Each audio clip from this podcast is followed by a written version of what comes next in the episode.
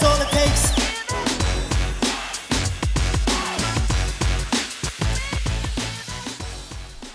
We're live.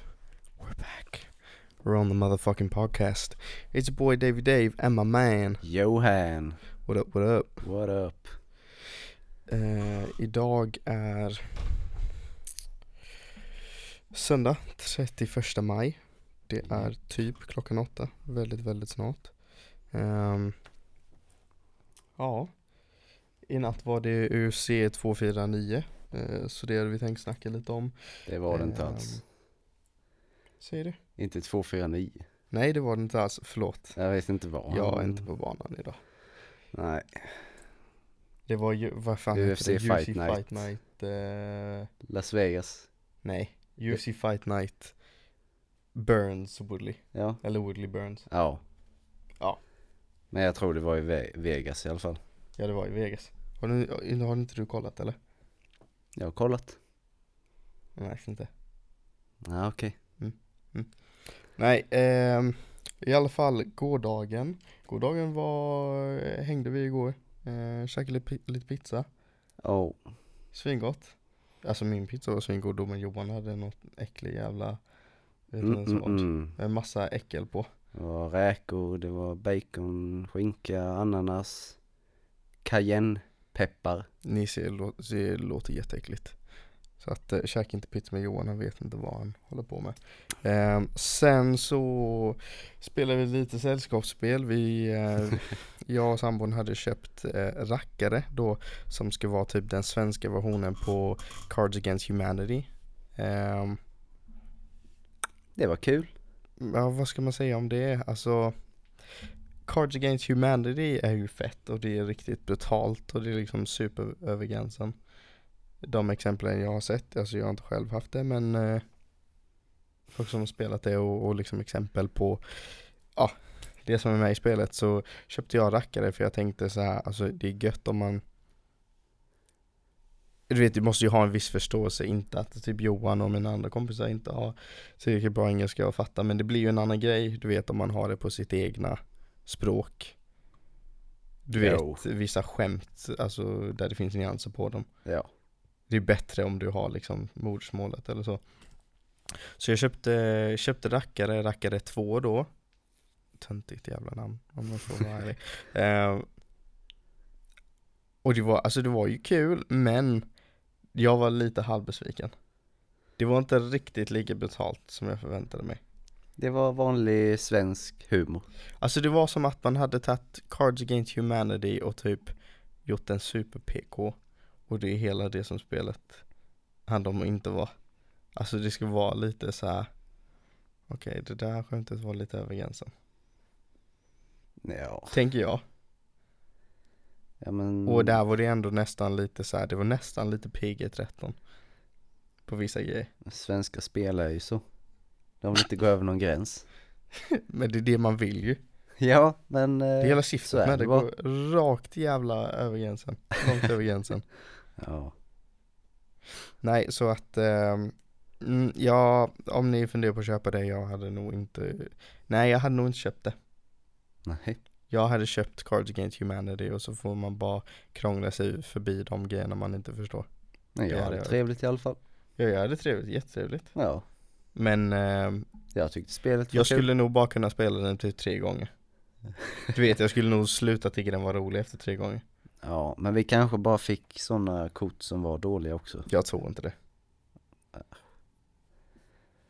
Det var bara några få som var bra ju Ja. Men det var kul i alla fall. Så Ja. vi hade gött häng igår. Ehm, spelade vi lite kod. Jag Johan fick stryk. David Nej men han var rätt duktig faktiskt. tre Förvånad. gånger första gången. Ja, han säger att eh, Johan köpte ett Xbox för, vad var det, november förra året. Mm, det ligger där i hörnet och dammar. Och han säger att han inte har spelat någonting men han är förvånansvärt duktig på tv-spel för att han inte har spelat någonting så jag tror att han är en fucking lögnare. Naturligt begåvad, säger jag. Han var förvånansvärt duktig faktiskt. Så här på COD, alltså så har du inte spelat COD mycket då får du ändå ha liksom Ja men lite reaktionstid och det tar lite tid innan du kommer in liksom hur saker fundera, fungerar, hur så här, siktet fungerar, vart man ska vara på banan, vart folk kan komma ifrån. Så Ja, att jag, var, jag var ändå rätt imponerad. Han slutade med en all time high på 11 kills per 11 match. kills. Men jag hade ju bara ett sånt vapen där man bara pepprade hela tiden. Jag siktade ju inte. Utan jag bara körde. Det syns inte. Se att du siktade, bara slaktade. Ja, jag försökte sikta Fast jag tror inte på att eh, du bara sprayade. Jag är så 11 nöjd med en kill där, i alla fall på dig. Jag bara slängde den där granaten som bländade allting och sen så bara kommer det ut genom tunneln. Där så kollar jag på din skärm och bara BOOM! Ja, Smäcker huvudet på Det var dig. sjukt jävla förnedrande faktiskt. Fy fan vad kul det var. vi hade trevligt och vi spelade det här ehm, Overcooked, heter det. Eh, som är typ ett, det låter supertöntigt men det är typ ett matlagningsspel där man har så här små gubbar och sen så ska man man kan vara i antingen med sig själv men man har alltid två figurer som man byter mellan. Eller så kan man vara i lag på två. Eh, och sen så ska man springa runt köket och så kasta olika eh, vet du, ingredienser till varandra någon sitter och, och med, vid en skärbräda och skär upp grejerna den andra liksom diskar eller lägger maten i fristösen eller på eh, en stekpanna och sådana saker Det är sjukt jävla underhållande Ja men det är rätt töntigt. Ja. det är lite töntigt men sjukt underhållande Ja det var inte min grej. stressigt Om man säger att kod var min grej så var det inte min grej. det är superstressigt Ja det är det. det är superstressigt Jag Ja. bara, bara ah potatisen, ah fuck och sen så råkar man slänga något i sjön typ ja. Så jävla tråkigt Ja. Nej men det rekommenderas så här, är ni ett, ett sällskap Overcooked 2, skitkul Ja. jag ja men det var kul. Jag var bara inte så bra på det. Ja det är kul, men det är det för ingen är bra på det Så att det är rätt så här, det var inte så att så här, jag var supermycket bättre på det än vad du var Ja. Fattar du vad jag menar? Jo. Det är rätt lätt att komma in för det är bara några knappar Men det är svårt att bemästra Ja. Nej men det rekommenderas. Ja den var nice Den är riktigt nice faktiskt Ja. Ehm, ja, jag, jag tycker att det är sjukt tråkigt så här corona grejer. Det är så här, nu är man bara sugen på att gå på bio och eh, gå på konserter och evenemang och ha riktigt häng med sina polare och alltså sådana saker. Ja. Det börjar bli lite segt med så här begränsningar. Fast vi inte har så mycket så att det, så sätt ska jag inte klaga. Ehm, och jag har inte tänkt prata så mycket om det. Men en grej jag måste, måste bara få ur mitt hjärta. Är att Alltså förlåt men gamlingar som inte kan bara respektera för deras egna skull, inte min skull, men för deras egna skull, så här begränsningarna och rådgivningen som är liksom där ute som man har fått från regeringen och de här reglerna man ska gå efter och är du i en riskgrupp, alltså då ska du inte gå ut och måste du gå ut så ska det bara vara till liksom riktigt viktiga saker. Ja. Så att, jag vet inte när det var, var det, ja, någon gång i veckan var det, jag och sambon vi slutade, eh, vi slutade tidigt båda två. Eh, så tänker vi att, ja men nu har vi ju tillfälle att så här, ja, men luncha, så att vi, vi tänkte, ja men då går vi luncha tillsammans. Vi, eh, vi sticker till Pizza Hut, eh, och ska luncha där, har typ pizzabuffé, svingott. Ja. Så sitter vi där, eh, vi har väl suttit där kanske 25 minuter. Och då dyker det upp de äldsta gamlingarna jag har sett i hela mitt liv. Alltså 140 bast minst, kanske 145. Jag vet inte. Det sjukaste, båda hade typ käppar som skulle hjälpa dem att liksom komma runt. Eh, och de var där med deras son som var förmodligen i riskgrupp för han var typ 65-70 själv. Och så gick de och så här, det var inte så att de satte sig ute eller att de satte sig i hörnet längst bort i restaurangen. Nej, de sätter sig mitt i gången precis vid dörren där folk går in och ut och in och ut och man bara Vill du dö? Alltså det är det sjukaste. Hade, hade det varit någon sjukdom som gick runt nu och bara så här: okej alla som är mellan 15 och 30 Får ni detta så har ni typ en 10-5% chans att dö. Jag hade inte varit utanför min lägenhet överhuvudtaget. Nej. Det hade inte, det hade inte skett. Du hade inte sett mig tills det var över. F- Jag hade fan inte åkt till Pizza Hut där man tar pizza med samma pizzaspade som de andra som går runt i och, och sitter där och käkar Ja. och kan bära på smittan eh, Eller satt mig vid alltså va? För lite Ja. pizza? Beställ hem, Lite så. lite så Men pensionärer och gamlingar då. Don't de, give a fuck de gör ju precis vad de vill. De har inga gränser Nej det har de inte. De jag, har har ju, gränser. jag har ju lite kompisar som eh, jobbar i affärer och så. Ja. Och eh, eh, de säger ju att de, de öppnar ju tidigare Mm. för att de här i riskgrupperna och gamlingar och så ska kunna handla tidigt. Ja, Vid sju så kommer resten vid, ja vid åtta, nio tiden och allt efter där då. ja, Kommer det gamlingar in där vid sjutiden och liksom handlar. ja, Men sen så kommer ju vissa samma gamlingar igen vid fyra tiden när alla folk är där. Antingen handlar du vid sju med alla gamlingar eller så handlar du vid fyra och inte bryr dig. Men handla inte på båda tillfällena. nej, För då kan du ju smitta de som är riskgruppen och bara handla vid sju också. lite så, sjukt jävla självisk Och man bara så här, ja men det här med att handla mitt på dagen när alla andra jobbar Det är ingen som har tänkt på det eller? Ja, Så här, vad fan är problemet? Jag fattar inte, alltså det drabbar ju inte mig direkt så men jag fattar liksom inte varför eh, så här, det är ju inte värt Det är ju inte värt bara för att kunna handla lite eh, Eller så här, sticka ut och käka på en restaurang. Man bara så här, gör det när det är över. Ja, eller så här, var försiktig med det, beställ hem, alltså sådana saker. Men så här, att sitta där, 145 år gammal, sitter där och ska käka lite pizza. Man ser inte ens vad det är för pizza man har tagit för man har så jävla dålig syn, för man är så gammal. Och, men ändå ska man envisas när man är i världens riskgrupp. Får man det så är det typ 90% chans att man dör. Jag fattar inte. nej, det är obegripligt. Det är så jävla sjukt förbi mig. Ja, när man har till och med svårt för att ta sig ut ur hemmet oavsett. Ja. Men envisas ändå och gå ut. Ah, jag ska äta pizza på Pizza Hut. Ja, jag fattar ingenting. Ja, det är det sjukaste. Och sen är det ju också så, det är lite som du var inne på i butiken. Eh, jag var inne i en butik för, ja jag tror det var typ två veckor sedan. Mm. Eh, och corona är ju en sån grej, det, det går ju på, eh, har du andningssvårigheter, har du typ astma och sådana saker, då kan du råka jätte, jätte, jätte illa ut för det. Ja. Ehm, och så var jag i butiken. Så ser jag, det här, är- det här är helt, helt, helt förbi mig.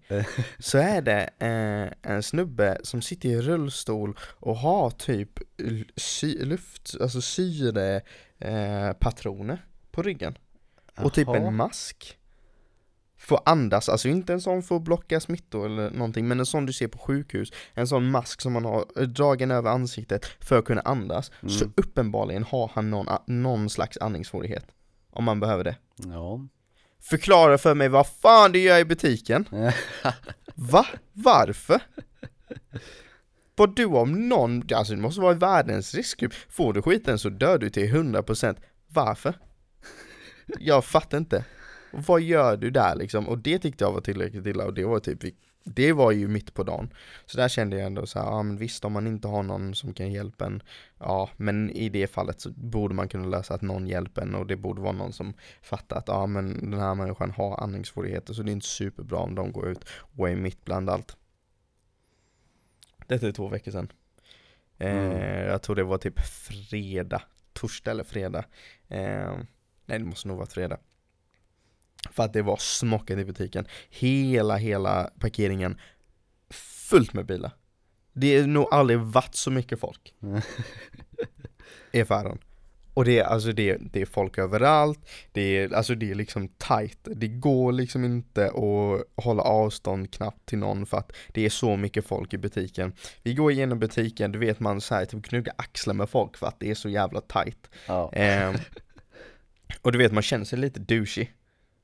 För att man, man vet att för det första vet du inte om någon är sjuk, man vet inte om man själv är sjuk, man vet inte hur utsatt den personen är. Men det går inte att göra så mycket för alla är i butiken och alla är täta och det känns som folk har typ slutat bry sig lite. Men i alla fall hur mycket folk som helst, alla var där inne och handlade, klockan är typ 4-5. Alltså rusningstrafik i butiken liksom. Ja. Vi är på väg ut. Tror du inte den här människan dyker upp och de sätter sig precis framför ingången Man bara, alltså alla går förbi dig, de som kommer in, de som går ut, alla typ 1500 pers som liksom går in och ut och in och ut under den timmen Ja men hade, Om inte mer. var han helt själv? Eller hade han någon med sig? Nej han hade fan någon med sig den gången tror jag Ja men då, då förstår man ju ändå Då, då förstår man Ja, han, om han inte rör någonting förutom ja, den stolen han satt på i entrén då. Fast det är luftburet Han sitter i rullstol Det är väl inte, det klarar sig väl inte, det smittas ju genom beröring och så. Luftburet Droppsmitta Ja, Som det, någon hosta eller nyser eller något sånt ja. Då kommer det ut, eh, det måste i ju, luften det behöver ju sådana här, eh, vad kallas slempartiklar Ja. för att överleva. Ja. Det här viruset, men eh, Så att det räcker att någon går förbi honom och hosta ja. eller nyser Men det är inte så att Så det bara är, det färdas bara inte i luften så om någon andas där borta så liksom kan det färdas. För det överlever inte så länge. Nej, alltså det är inte så att någon hostar i ena sidan butiken och sen så blir det sjukt där borta Nej. Så är det ju inte Någon Men när han liksom- sitter i ingången, alltså precis vid dörren liksom Ja, Och folk går förbi Det räcker att någon hostar eller nyser eller något sånt precis bredvid honom ja. Fucked Men sådana som eh, liksom De som har haft smittan eller har smittan liksom tar i dörrhandtag och så här och så Mm. tar man själv i dörrhandtag. Då, då kan man ju få det. Ja. Och liksom bara klia sig någonstans. Ja. Men eh, hade han någon med sig så var han ju lite försiktig i alla fall. Fast var han verkligen Cred. försiktig? Om du har någon med dig då har du ju ändå någon som kan handla åt dig Fattar du hur jag menar? Ja, Så det är, det är superoansvarigt ja, Sätt det, dig utanför butiken då Alltså det var inte kallt Det var liksom, det var ju typ 20 grader ja då, det är faktiskt konstigt att han Varför följde med sätter då. du dig in? Alltså va? Om du måste ut och ta luft, ja men sitt ute Ja, Nej jag fattar ingenting nej jag förstår Men det. det är inte mitt liv Men Nej. jag bara säger det Ja. What the fuck? Fett jävla onödigt Ja, Ja, nej Jag var bara tvungen att, att lätta på mitt hjärta Jag fattar ingenting alltså ja, men nu känns det lite som att, eh, som i början så att folk inte riktigt tog det på allvar och så här. Ja. Sen så tog alla det på allvar under en tid så här och sen så nu när det börjar gå ner då börjar folk liksom inte ta det på allvar Ja, längre. det är ingen som bryr sig längre Det är lite konstigt så. Sjukt konstigt Nej, nej men det var det jag ville få sagt Ja. Ehm, Ja, just det, fighterna i natt Mm. Jag ska vara helt ärlig, jag kollade inte på hela kortet. Det var två fighter jag ville kolla på. Och jag kommer aldrig fucking förlåta mig själv för jag bettar aldrig med hjärtat. Du Varför gör sa jag till inte mig igår att du skulle betta på Gilbert Burns. Ja, Gilbert Burns och jag skulle betta på Hannah Cyphers mot, för att vinna mot Mackenzie Dern. Ehm, Den var faktiskt mot mitt hjärta Jag gillar Mackenzie Dern, eh, hejade på Mackenzie Dern Men det var så jävla sjuka odds, alltså fyra gånger pengarna på Hannah Cyphers Mm. Ehm, Och Mackenzie Dern är svinduktig men Hannah Cyphers är också svinduktig Och hon är sjukt duktig ståendes så att man vet, alltså allt kan hända i en fight Ja. så jag tänkte bara, alltså det är värt att chansa fyra gånger pengarna. Det är, testa, det är ju sjukt bra odds. Eh, jag tänkte även betta på Gilbert Burns för att vinna mot Tyron Woodley. Och sen såg jag Tyron, alltså det, Gilbert Burns var typ två och en halv gånger pengarna och Tyron Woodley var typ två gånger pengarna. Ja. Och så tänkte jag, mm, men eh, för vi, jag och Johan, vi har ju sett Gilbert Burns slåss live eh, när vi var i Köpenhamn. Imponerande var det. Det var sjukt imponerande eh, På bortaplan Och han, han, kän, han känns verkligen som en sån Han är fighter i grunden så här, anytime, any place, anywhere Ja. Då slåss han Inga problem, så här, short notice, spelar ingen roll. Ehm, Och han har alltid foten på gaspedalen Han släpper aldrig Även när han leder, det är inte så att han liksom släpper på tricket utan han går, han går på avslutet hela tiden. Aldrig så att han så här sitter där, playing it safe. Eh, inga Jones-fighter för honom liksom. Nej. Ehm, Så Han- att vi hade ju sett lite av honom och sen så, och det är lite så när man har Det var en imponerande vinst där också Ja det var det. Mm, Och då blir det ju ändå så att man följer vissa fighters lite mer Ehm, Och då var det ju så att vi ehm, Eller man hade ju sett när han slog Damien Maya. Det var i Brasilien va? Precis innan första evenemanget framför tom publik. Ja, precis. Mm. Eh, då såg han riktigt bra ut, så det här är ju inte alls länge sedan då ju. Det är bara ett par månader. Ja. Eh, och sen så bara helt plötsligt får han en fight eh, sign-up med Tyron Woodley bara för någon vecka sedan. Det tyckte jag var helt sjukt. Jag trodde inte Woodley skulle ta honom. Så Woodley verkade vara, det kändes som Woodley eh, Woodley ville ju ha eh, Colby. Ja, och det känns ändå som att Woodley Eftersom han har varit champ så fick han ju lite bestämma till viss del vem han slogs mot Ja, och att han hade valt, han, du vet, han kunde välja en fight som inte var så farlig men hade väldigt mycket vinning. Istället så valde han en fight som var väldigt farlig och hade rätt så lite vinning. För att hade han vunn, vunnit den Senaste ikväll, i natt ja, då hade det inte, du vet folk hade bara ah, men Gilbert Burns han är bara sjätte rankad, Damien Maya han var gammal, eh, Gunnar Nelson, ja han är ju inte riktigt toppen av divisionen.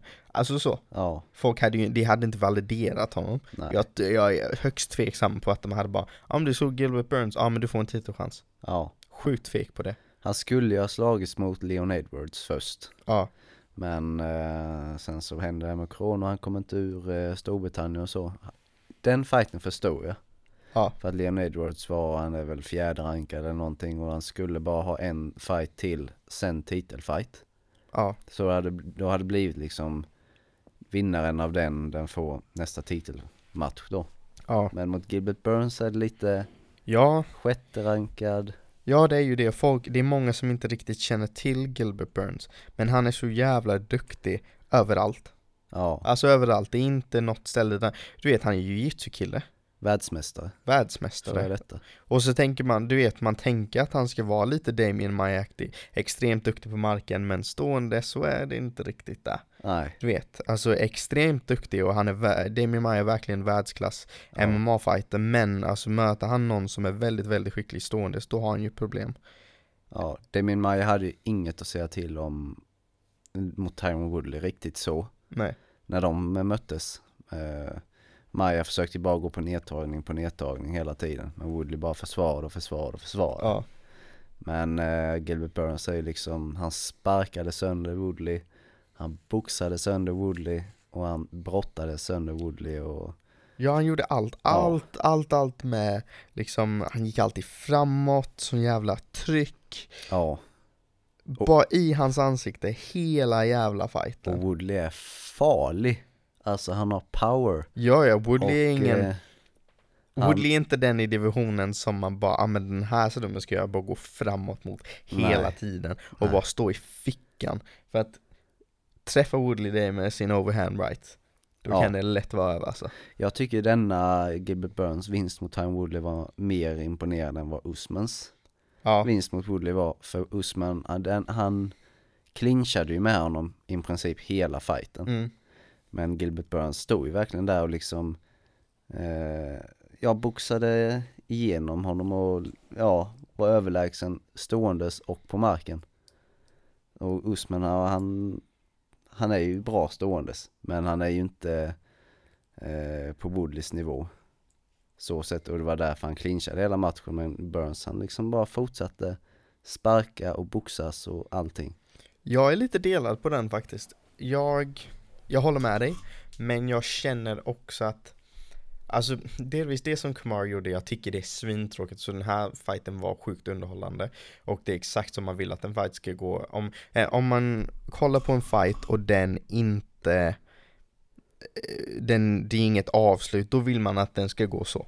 Om det är en decision så vill man att det ska vara som fighten i natt. Ja, att det är liksom väldigt mycket som händer överallt. Det är både ståendes, det är, det är på marken, det är mycket brottning. Eh, man får, de visar upp väldigt mycket och de är extremt skickliga. En grej som jag dock tycker att, jag tycker att det är skit, det var den fighten med Tyron Woodley var extremt jävla tråkig att kolla på fighten Tyron Woodley med Kamaru Usman. Men det är sjukt imponerande att bara kunna, kunna hålla ner någon, särskilt någon som är så jävla duktig på brottning som Tyron Woodley är. Han var typ, vad var det, NCAA Division 1 eller någonting.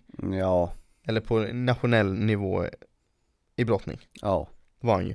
Ehm, så extremt duktig brottare och bara kunna ta deras egna game till dem som Kamaru Usman gjorde och bara hålla ner dem. Han kunde liksom inte ta sig upp. Och man såg bara livslusten försvinna ur Tyron Woodleys ögon i den fighten. Han kunde inte göra någonting. Han, varenda gång han ställde sig upp, Kamaru Usman bara tar ner honom och tar ner honom och tar ner honom. Och sen så får han armbågar och så, det såg ju, jag vet inte vad det blev för skador i den fighten, men det såg ju typ ut som han bröt några revben på honom. Du vet när han bara stod över honom och bara matade slag mot hans revben och mot huvudet och det var, alltså det var Det tycker jag är sjukt imponerande Men, lite som du säger Gilbert Burns Visade mer. Han visade mer Ja. Han visade att han var komplett Ja.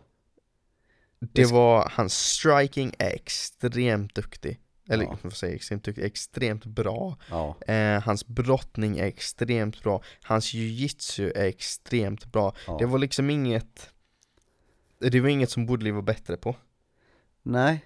Och eh, Woodley trodde nog att han var bättre ståendes. Ja, det tror jag med Men eh, det, och en fight mellan Usman och Burns. Ja, Det den skulle vara sjukt Den intressant. skulle vara sjukt intressant att se. Det enda som jag, som jag tycker är så svårt med um, Usman är just att han är så stor. Så att i ens huvud så tycker jag det är svårt att typ, jag har svårt att måla upp honom med någon typ.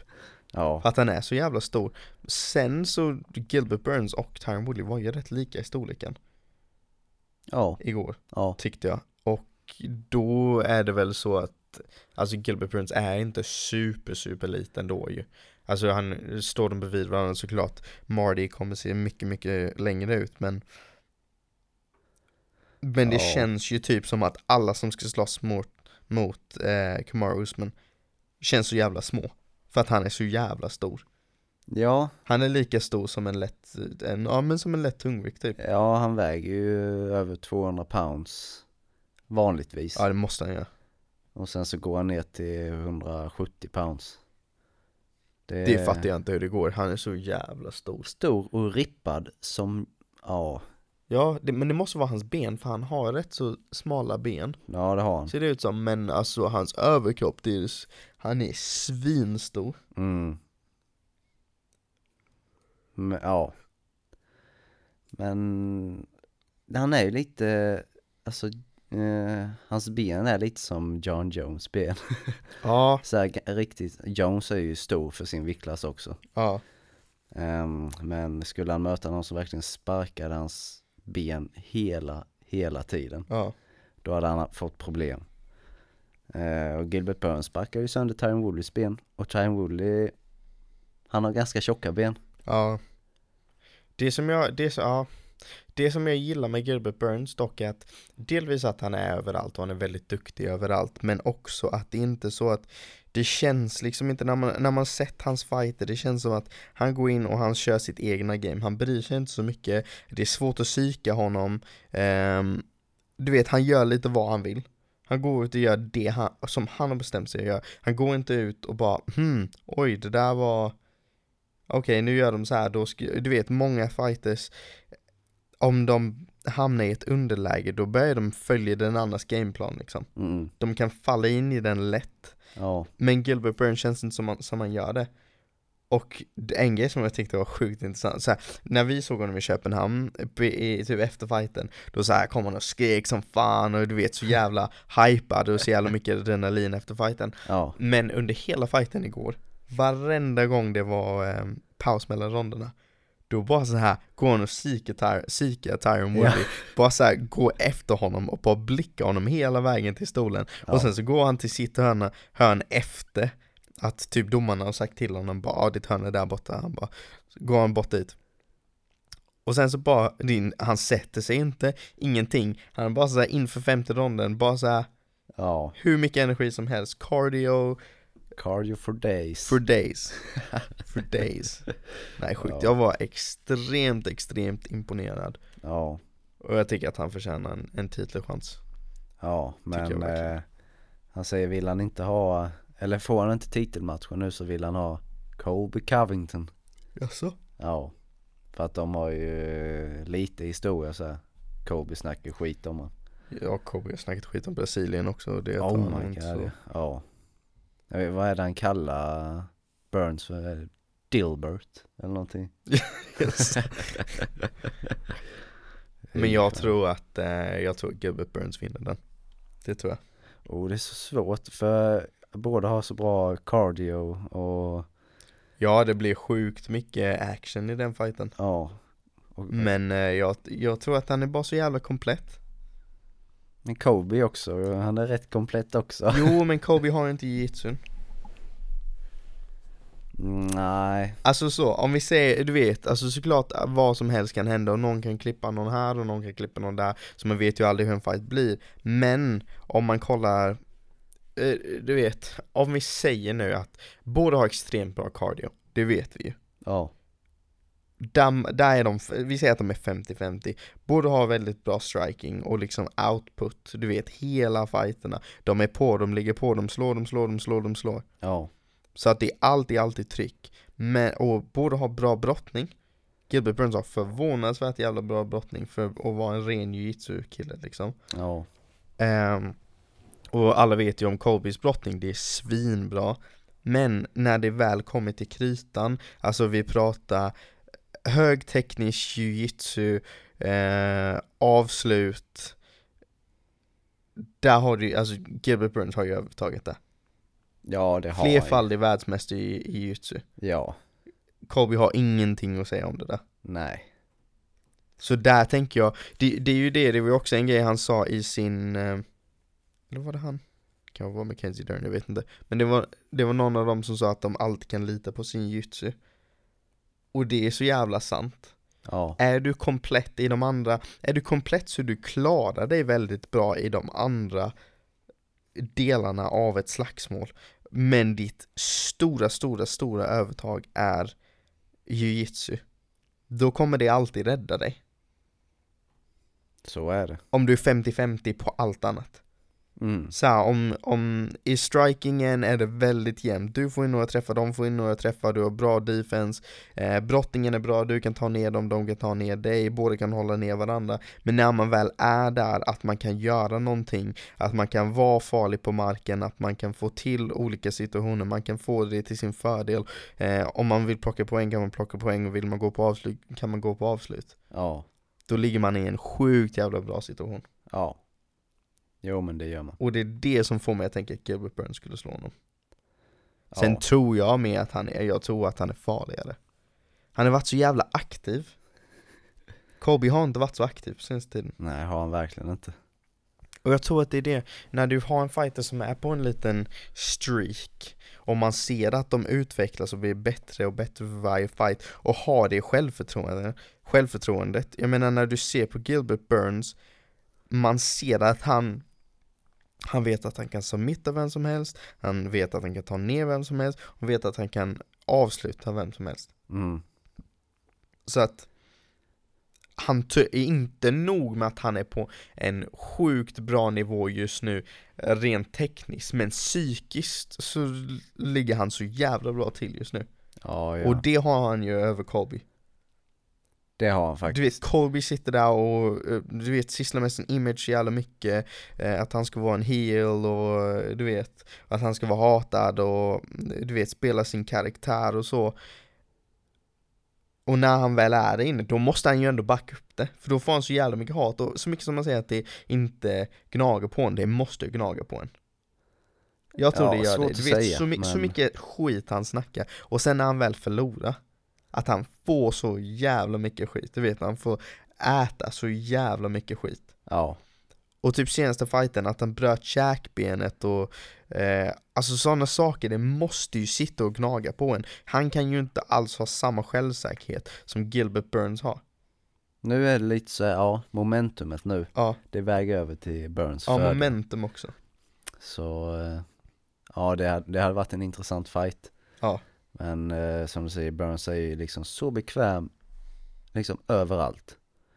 Ja, Eh, det var ju någon gång i fighten mot Woodley i natt där han, jag vet inte vad, han hoppade in med något knä och sen så typ bara ramlade han baklänges efter det och sen så hamnade på ryggen. Då hade ju en vanlig så här fight liksom, Tyron Woodley är ju liksom bra på brottning och ground and pound. Detta tänkte faktiskt jag på också. Ja, och sen så kommer, så lägger Gilbert Burns sig där bara Kom hit då, på ryggen och Woodley bara upp med det igen. Ja, det var så jävla kul. Då vet man att man har övertaget. Ja, När man hamnar i en situation där man tappar balansen. som vanligtvis är en jävligt dålig position egentligen i MMA. Ja, När man är på rygg och man kan liksom bli, ja, ground and poundad. och det var det Ja. också så här, i en vanlig fight, vem som helst hade bara Åh, gött läge! Så de hoppat på honom, bara börjat mata ground pound eller försökt i alla fall. Ja, Gilbert Burns, han ramlar, han kollar på Time Woodley och han vet redan då att han kommer inte, han vill inte vara han är med mig. Han vill inte det för farligt. Visst, Ja. han kan komma och försöka, jag välkomnar det, men han kom inte. Så han var så här, kollar på Time Woodley, ler, räcker handen åt honom och bara, kom hit. Nej, det är lugnt, ställ dig upp. ja, då känner, ja, då känner man verkligen att det är liksom, ja, Woodley har inte en chans här. Nej. Och det, det var väl typ i tredje eller fjärde ronden det. Ja, Och och det, Woodley, är, Woodley är för övrigt väldigt, väldigt duktig på marken. han är svartbälte i jiu-jitsu och han är före detta, ja, wrestling champ i någonting. Ja. Jag vet inte vad, men eh, han är sjukt duktig. Så det är inte så att han, det är inte så att han är bara så här typ någon kickboxare som har hoppat in i MMA och, och är rädd för att gå ner och ta det på marken liksom. Nej, Nej, det var, det var riktigt maxat. Jag tror att, eh, som jag sa igår innan fighten, jag tror att Gilbert Burns är sjukt farlig. Och jag tror att de andra i divisionen borde akta sig. ja. Att, Han, är, han, är, han känns så himla hungrig nu. han är sjukt hungrig. Så alltså han, han är ju en före detta lättviktare. Ja, det, det är det som är så sjukt. Ja. Det var ju typ augusti förra året som gick upp till welterweight. Ja, det är helt sjukt. Och sen så bara nu är han redan title contention. Ja.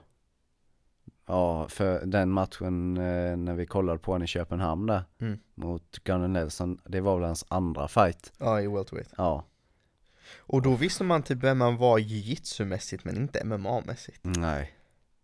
Alltså man visste att han var, eller jag, vi- jag ska vara ärlig, jag tror inte ens jag visste Jag tror jag visste att han var i UFC men jag visste inte riktigt hur duktig han var Det kändes Nej. bara som att han kom in på, eller jag tänkte nog i mitt huvud att han, i mitt huvud att han hade kommit in på merit bara. Du vet, ja men världsmässig jiu-jitsu, han kan stå eh, okej liksom. Ja, Men sen så har han verkligen visat upp sig i senaste fighterna. Eh, Och du vet winstreak 6 och 0 Brutal kille alltså. Ja. Men det, är han. det är ju det du som du sa, det här hungern han har.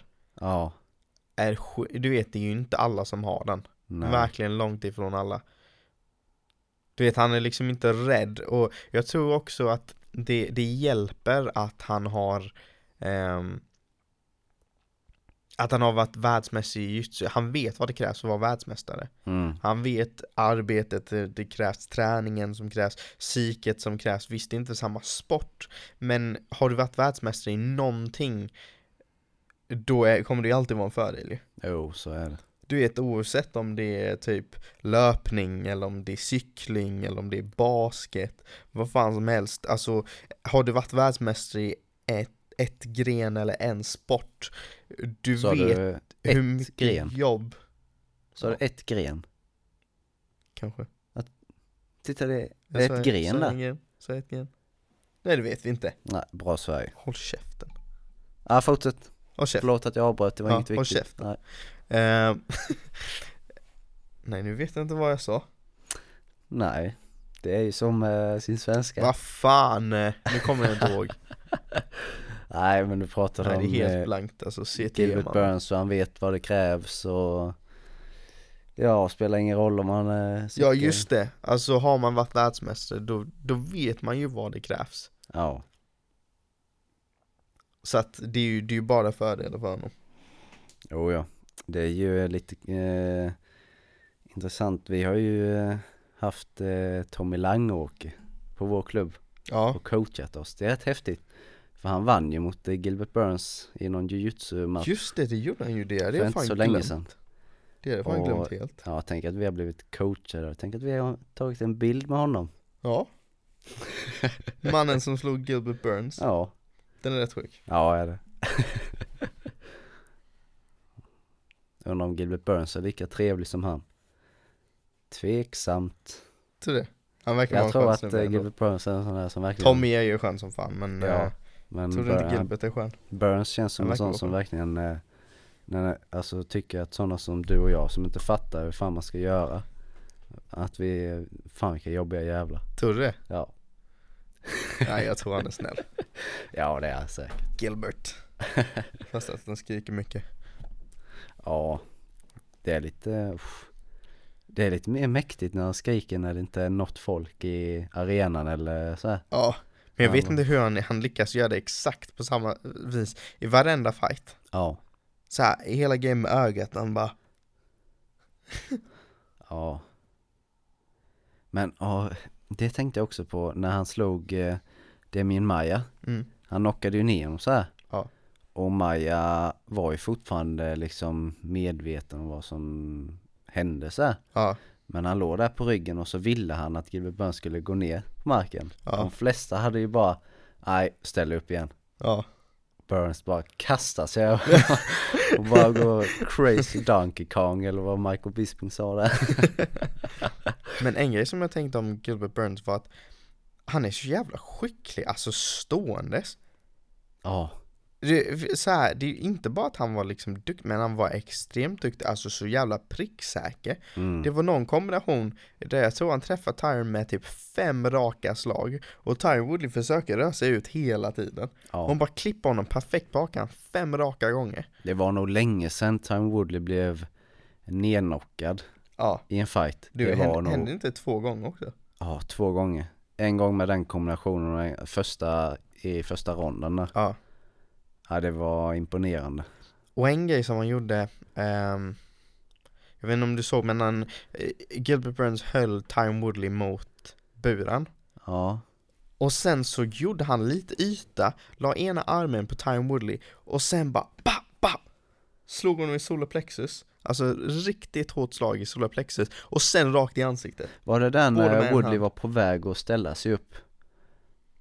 Nej, kanske det inte var. Ka- Det kan ha varit, jag kommer inte ihåg exakt vad som hade hänt innan. Men Nej. han hade i alla fall Woodley mot buren. Ja, Och så bara skapa lite, lite, lite yta. Slå honom allt vad han kan i solarplexus. Och sen direkt, alltså Mike Tyson-stil på det. Alltså snabbhet, teknik, bara ba, ba, ja, Rakt i ansiktet Så jävla skicklig alltså. Ja, Jag tror att han är en sån man verkligen ska kolla på. För han är så jävla komplett. Ja. Han är rolig att kolla på också. Sjukt rolig Han är ju en sån, man hade ju verkligen kunnat ehm, Forma sin fightstil runt honom också. Han är sjukt underhållande att kolla på. Ja, För du vet man har ju Typ, det är ju skillnad om man kollar på typ honom och John Jones senaste fighter där han Visst han vinner. Eller? Ehm, men de är extremt tråkiga. Ja, Du vet, visst han läser sina motståndare och, och sådär men han Det blir tråkiga decisions, det händer inte så mycket i fighterna. Nej, man vill ju, alltså man vill ju ändå ha en, han är, Gilbert Burns är den perfekta blandningen mellan kaos och taktik. Ja, för han var så lugn i sin hörna också. Ja, ja, han var extremt lugn. Han bara, "Ah, ska jag lägga lite mer press i början på denna ronden eller vad säger du coach? Ja. Ja men gör det, det blir bra. Det är helt sjukt. För så här, du, du kan ju ha vissa som, lite som Jones och stil, som är så jävla taktiska uträknade så att det blir så tråkigt. Ja, Eh, och sen kan du ha vissa som typ Cody Garbrandt, som bara fuckar ur ibland. ja, Och då är det så här, visst det är kul att kolla på men man bara så här, alltså du vet, du kan ju inte bli svinarg varenda gång du blir träffad och bara tappa humöret helt och bara börja svinga. nej, För att alltså då är det 50-50. ja, Nej. Nej, jag var, jag var sjukt imponerad faktiskt. mm, jag Han också. ska ha mycket cred. Sjukt mycket cred. Ja, Sen, ehm, så det var den fighten jag kollade på. Eh, jag vill för övrigt säga att jag är en Time Woodley-fan så att jag är ingen hater. Jag bara, eh, alltså Gilbert Burns var superimponerande. ja du har hållit på Woodley ett bra tag. Ja, jag, alltså jag tyckte fan synd om honom Du faktiskt. bara, ja Woodley han är ju för fan, borde vara pound för pound nummer ett och bla bla bla bla bla. Oh my god. Men jag tyckte synd Get om the fuck jag, jag tyckte sjukt synd om honom faktiskt Nej, jag skrattade. Jag, såhär, när man såg när han blev, han hamnade på marken sjukt tidigt och han, att Gilbert Burns öppnade upp hans öga sjukt tidigt. Och du Ja. vet han hade trick och hade full mount och allt. Då tänkte jag bara såhär, alltså mannen Fett jävla synd om honom. Man såg det i typ ögonen, han bara tänkte nej inte det här igen. Bara säga jag måste vinna den här om jag ska ha en title shot för jag tror aldrig han kommer få en title shot igen. Om man inte går på någon jävla streak Han är 38 år nu. Ja det är det Och Alltså, nu- men, men det är det som nej. är lite sorgligt med MMA, att det känns som att på högsta nivån Du vet om du är champ och så förlorar du Du har varit champ och sen så blir du av med titeln, sen förlorar du två till så att du förlorar tre raka Det känns som att det kan vara karriären Ja. Medans hade du varit någon som inte är en champ, att du, utan du är contender och du förlorar tre stycken, säg att du är typ fem, femte rankad och du förlorar tre raka och sen så börjar du vinna igen, då känns det ändå som att du har en möjlighet att få en titelchans. Men just på grund av att, eh, eftersom du redan har haft titeln och folk har typ tappat den här magin att du var den här dominanta ehm, champen, Ja. då känns det lite som att alltså, karriären slutar rätt fort. Ja, känns lite så. Jag i alla fall just nu tänker inte till exempel att eh, eh, Cody Garbrandt nu då har varit champ och liksom slog Dominic Cruz, Nej. den bästa bantarvikten of all time så här och sen förlorade han mot TJ och sen så förlorade han mot TJ igen och sen så blev han toknockad av, vet inte vem. Det var väl Pe- Pedro Munoz. Ja, så hette han Mm. nog ja. Och nu, eh, nu ska han då försöka börja om igen här. Han har väl en fight nu i juni. Ja. Så eh, får se om eh, vår teori håller. Om Ja. att eh, gamla champs som förlorar ett par i rad aldrig kommer få sina titelmatcher Ja, jag, jag undrar fan om han kommer få det. det känns typ inte som att Woodley kommer få det, speciellt med tanke på hans ålder och så. Visst, han kan ju göra en, eh, få någon jävla surge och comeback, men eh, Ja, sen så känns det som att Woodley har så mycket vid sidan om, du vet, musikkarriären och ja den är ju så här jättebra. Fast det, den går ju bra, men den videon där han sjunger utan musik är jätterolig. Falling in and out of love, in and out of love. Jävla roligt. Nej men, eh, nej men det var jobbigt att se faktiskt. Jag tycker om Ja. Time Woodley mycket. Men eh, Ja, jag, jag skrattade i alla fall. du är så jävla kall. jag skrattade liksom när man såg blodet rinna. Tänk på hans, tänk på hans barn, om du var hans unge. Och behöver kolla på det där. Ja, Farsan förlorar två raka, bara ja, Är det liksom slut? Ja men De har ju i alla fall hans rap och skratt åt tillsammans Jag, ty- jag tycker du är hård faktiskt. Hård ja. mot honom. Jag, jag vet faktiskt inte varför jag Jag vet inte varför tycker om Woodley Det är väl lite mer det här swing and hope du är en eh, fucking Dana Dick konceptet. Rider. Vad sa du? Du är Dick en Rider? Dana Dick Rider. Oh, Oh yeah. du är en riktig Woodley Dick Rider kan jag säga Ja, Men eh, bättre än Woodley bara, Dick Rider än He's the Dick. GOAT Greatest of all time Jag har Oh inget minne av att jag har sagt det. Däremot så sa du att Connor skulle slå Woodley. Ja det tror jag fortfarande Åh, nej, vi tän- jag tänker inte ha en Connor kommer slå. Usman Jag Han tänker inte ha den här diskussionen, du vet inte vad du pratar om. Connor kommer ha bälten i 155 pounds och 170 pounds och sen ska han kanske ta bält från Adesanya också. Pff. The GOAT. Du vill ju typ se din, din, eh, din favoritfighter bli mördad på live-tv. Om du vill Tänk, att han ska eh, slåss mot Adesanya eller Usman. Ja han hade knockat Usman, lätt. Han, det hade varit en av de mest ojämna fighterna du sett i hela ditt liv om han skulle slåss mot Usman. Jo, Usman hade slängt runt honom som ett, ett litet barn. Oh my god. Nej det hade han inte. Jo det hade han. Connor bara... Okej, vilka har Connor slått mot i welterweight? Cowboy och Nate. Ja. Hur tror du det hade gått för de två mot, mot uh, Kamaru? Åt helvete. Nej. Åt jag helvete. Nate Diaz hade Åt, he- åt helvete. Nate Diaz hade submittat Usman. Fucking delusional bro. Jesus Christ. Nej. Men det, alltså jag tror bara att du har liksom där tänkt att Usman är så jävla stor Han är så jävla stor. Men Conor är så jävla skicklig Han är så jävla skicklig men Kamara är så jävla mycket större. Okej, Ja. han hade ju problem med Khabib. Ja efter Okej, att det han lät hade jävligt förnedrande, förlåt. och, eh, Khabib är extremt, extremt, extremt duktig brottare. Men, jag bara menar att det skulle, alltså det skulle vara samma fight, bara med en större, tyngre människa. Ja, för det första vill jag inte ens veta vad Kamaru Usman väger när han väl slåss. Nej Det är en läskig tanke. Ehm, han skulle ju bara hålla ner honom ju. Nej men hade Alltså om man, liksom tänker, om man tänker, vem, vem är starkast? Tyron Woodley eller Connor? Tyron Woodley alla dagar i veckan. Ja Ja, precis. Och Alltså jag, jag kan bara inte se hur, hur Connor skulle vinna denna. Ja, så här. Vi har ju med, vi har ju sett en jätte, jättestor powerskillnad i Connor, i de olika viktklass, viktklasserna. 145, Connor knockar alla. Alla sådana. Ja 155, betydligt, betydligt svårare. Den enda han inte har knockat är ju Khabib Han har haft två fighter i 155. Ja men eh, nu tänker jag innan dess också Innan till exempel UFC, Cage Warriors och sånt Där knockar han ju alla där också Men eh, om du kollar på Eddie Alvarez fighten igen, oh my god Ja, det var väldigt skickligt. Men, Väldigt, det var, men, och det var, och det var på en helt annan nivå men 170 man, alltså fattar du hur mycket större de är? Hur mycket mer stryk de tål än någon i 145 eller 155? Någon som Woodley, alltså tänk skillnad, eh, vad säger jag, Usman, tänk skillnaden mellan typ en José Aldo och en Kamaru Usman, det är ju inte ens kul. Vilken stor skillnad, alltså tänk vad sjukt.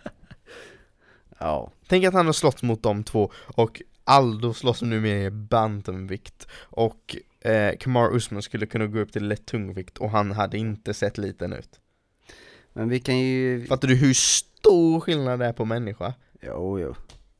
Men eh, vi tar Cowboy till exempel, han har slagits mot eh, Masvidal, Robbie Lawler, Darren Till. Ja, det är ganska bra fighters det. Mm.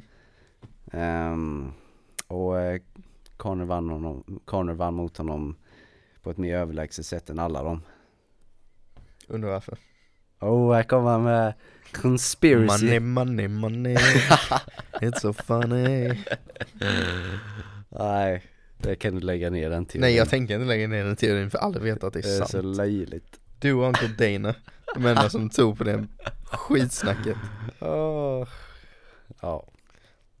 Ja, Nej, ska vi lägga ner det där snacket? nej Connor triple, triple C.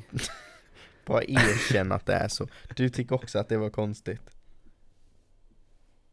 Vadå konstigt? Att cowboy bara vek sig. Va? Nej. Nej jag tänker inte diskutera det. Efter en massa, han har brutit eh, vad det nu heter, orbital Oh bone my och god, om jag hör en headkick. till person som drar upp det där jävla argumentet Cowboy broke his orbital bone, oh the shoulder strikes, they were so brutal Fast de var ju det. Fast han fortsatte ju fi- fightas efter det. Jag tänker inte ens underhålla Och den sen så kom tanken. den här vackra headkicken. Ja, Han bara headkicken var fin. boom. Headkicken var väldigt fin. Men, har du någonsin sett en veteran bete sig så? Ja. Nästan alla cowboys fighters som han har förlorat. Gå och kolla på dem. Kolla på dem. Ja, nej, ja, jag tänker inte ens underhålla det här. nej, jag tänker inte göra det. Det Nej men, eh, säg det är, så, det är så Ni hörde det här först. Det är så jävla Connor triple tydligt. C. Det är så fucking tydligt att det var att han blev, fick betalt för att lägga sig. Ja men du får du tro det då. Du behöver inte ens ha, vara MMA-intresserad, combat, vad fan säger jag, Eh, kampsportsintresserad behöver du inte ens vara, för att se att han la sig där. Åh herregud. Och sen så... Nej du, du behöver bara nej, nej, vara nej, nej, nej, intresserad nej, av nej, nej, ett nej, gren. vänta, vänta, vänta, vänta, Ett gren behöver bara vara vänta, vänta, vänta, vänta. Och sen typ en vecka efter, så släpper Connors camp ut bara ehm, Here's footage of Connor training the exact move um, when he broke Cowboys or orbital bone Jaha, jag undrar varför ni hade det inspelat. Kanske för att de hade tränat på den, för att de hade fått en fucking script säkert. Bara, okej okay, Connor eh, det är din comeback fight, du måste vinna den här, du är UCs största kassako. Så vi tänker så här, om du bara tränar på de här movesen eh, Det här blir nice, du vet, det, det är ju inte så många som har gjort det. Ingen vet riktigt hur mycket skada det gör när du gör det så kommer, kommer uh, Cowboy leka lite disoriented um, Och sen får du läge going for the kill. Cowboy kommer inte ge dig så mycket motstånd, han kommer lägga sig rätt fort, bara bing, bara boom Money in the bank. Ja då kan vi ta Money in the bank Uncle Dana. Då kan vi ta uh, Ben Askren mot uh, Masvidal så här. Bara, de har ju filmat exakt hur han avslutar fighten. Han tränar på sitt knä där Sen så bara, Ben Askren bara, Dana, åh, nej, nej, Dana, nej. Alltså, nej, min, eh, min höft är lite dålig, jag behöver lite extra cash, jag kommer ju avsluta karriären nu i slutet av, eh, av året och så Du beter dig som att kan vi Dana och Ben någonting? gillar varandra, de Ja. gillar inte varandra Ja, överhuvudtaget men det är klart vi kan fixa det Ben Ja men bara eh, spring framåt och sen så lutar du framåt, sen så kommer där med ett knä Så kan du låtsas gå, go to sleep och sen så bara boom. Money in the Låtsas bank gå till sleep Money Har du bank. sett någon bli knockad så hårt som Ben Askren i ditt liv? Cowboy, I ditt liv? cowboy, Nämn en. Jag kan Aldo. vänta. Jag väntar, Aldo. Jag väntar. En, Ja, Aldo. En person. Nej, tror jag inte heller. Aldo blev inte knockad lika hårt. Åh, du snackar så mycket skit! Aldo blev inte knockad lika hårt Jag har aldrig, aldrig, aldrig, aldrig sett någon bli släckt som Ben blev släckt I mitt liv. Nej, det gick ju lite så här utanför planerna precis som eh, Conor Cowboy. Oh my god. Ja, nej. Jag tänker inte ens underhålla den diskussionen med dig. Ben Askren slocknade som ingen någonsin har slocknat Någonsin, ever Nej jag tycker bara det är löjligt att du fortfarande tycker att cowboy-matchen var riggad. Den var riggad. ja, Du får tycka vad du vill. Ring Uncle Dana. Fråga honom. Uncle Dana. Uncle Dana. Just det, jag, hur fan kom vi ens in på detta? Jag Jag skulle prata om f- den andra fighten. Du började Mm. prata om eh, Woodley och oh he's the GOAT. Greatest of har, all jag, time. det har jag aldrig sagt. Oh jag sagt my det? God. Ja, innan Usman-fighten, vad fan ska Usman göra? Woodley, Woodley the GOAT? Nej, nej, nej, nej. Jag håller med om att jag sa Vad fan ska Usman göra? Ja, kommer bra. slakta honom. Jag hade bra. fel. Till skillnad från någon annan så kan jag erkänna det. Men du sa i Jag alla fall mina fel. Det här sa du i alla fall, det vet jag, att du tycker att Woodley borde vara pound for pound nummer ett. Ja det kanske jag sa. Så fel man kan ha. Ja, lika fel som cowboy. Ja, okej. Okej, Nej vi går vidare. Ja det sa jag, där hade jag fel I alla fall, andra fighten Som jag kollade på igår, jag pallade inte kolla på hela kortet Ehm, Jag kollade på Vad fan hette hon? Hannah Cyphers, hette hon så? Jag kollade faktiskt bara på Woodley och Burns Cyphers äh, Jag tror hon heter Hannah Cyphers Mackenzie Dern ska se Dåligt av mig här och inte kunna detta Mackenzie Dern Jo, Jo, Hannah Cyphers. Så Mackenzie Dern mot Hannah Cyphers. Um, som jag sa innan när jag snackade om betting, att det var fyra gånger pengarna på Hannah Cyphers och typ 1,23 på eh, Mackenzie Dern. Mackenzie Dern ehm, är en av mina favorit kvinnliga fighters i eh, UFC. Ehm, och extremt, extremt duktig. Ehm, men jag tyckte ändå att fyra gånger pengarna för att Hannes skulle vinna var lite överdrivet.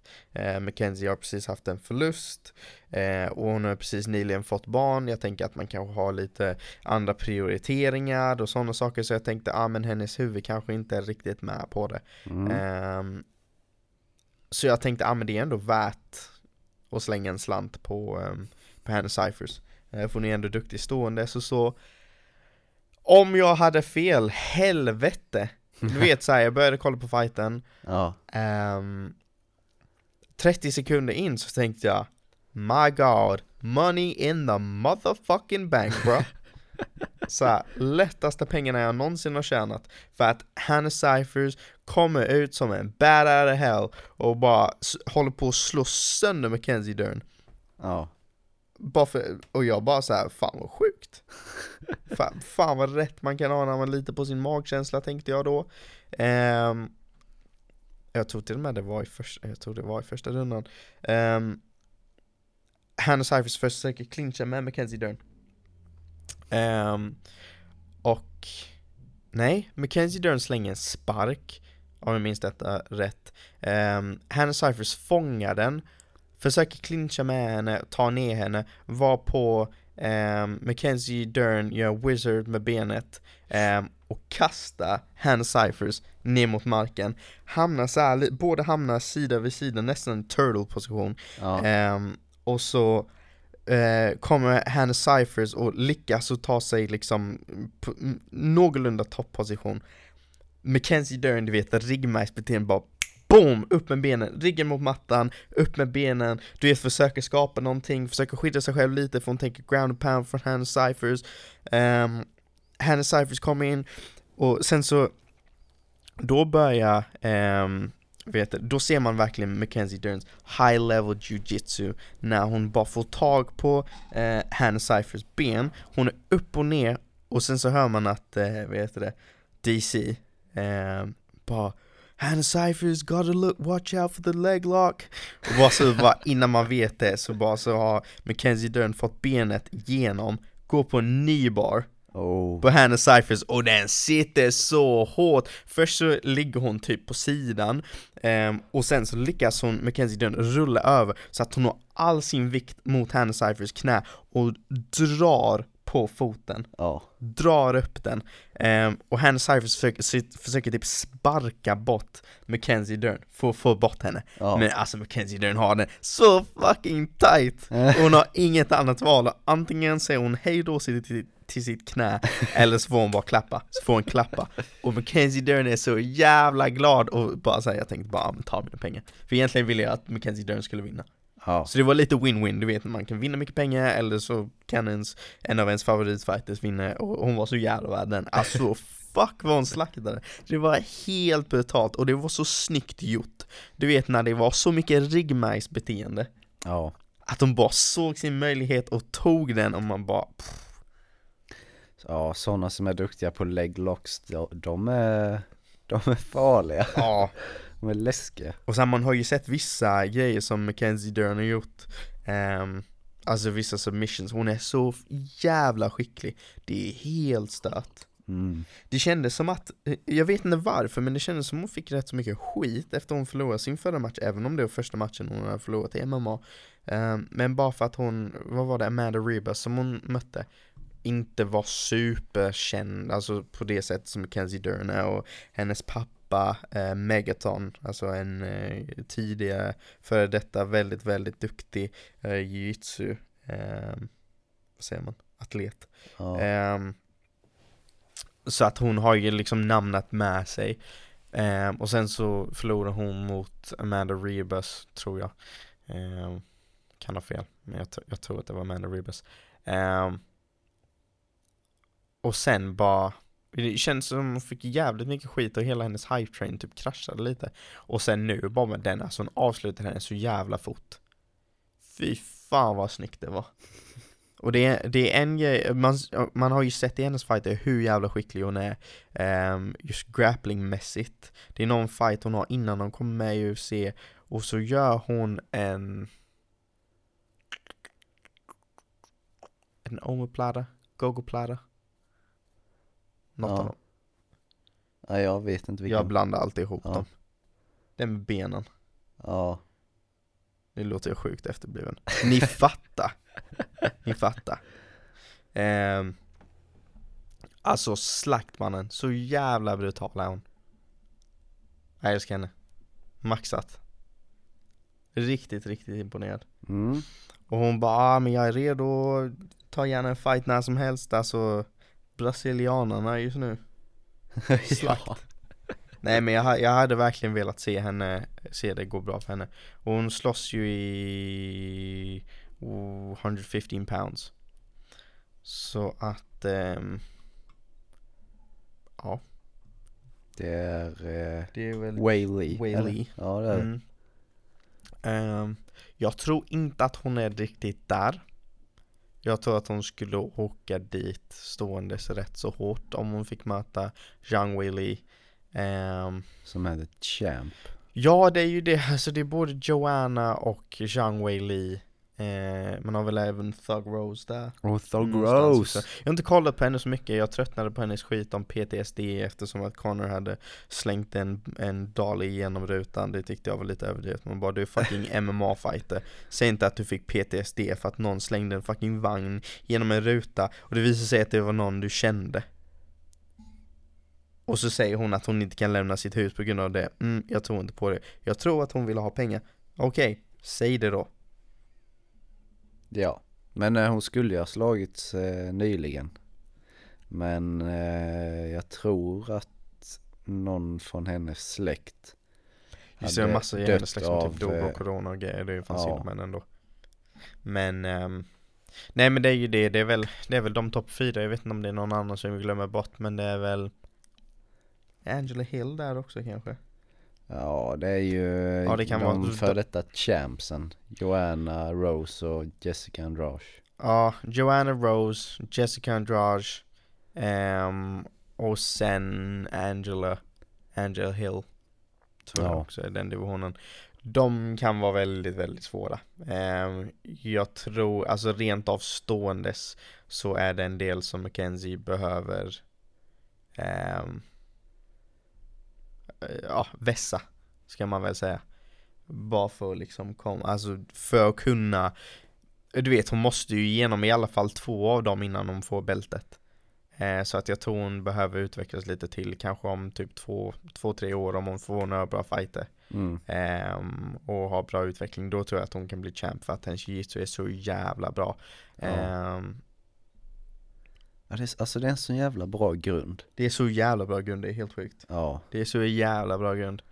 Men det är svårt när du har sådana som är eh, väldigt kompletta, eh, som Zhang Weili och eh, Joanna, men extremt, extremt, extremt duktig ståendes.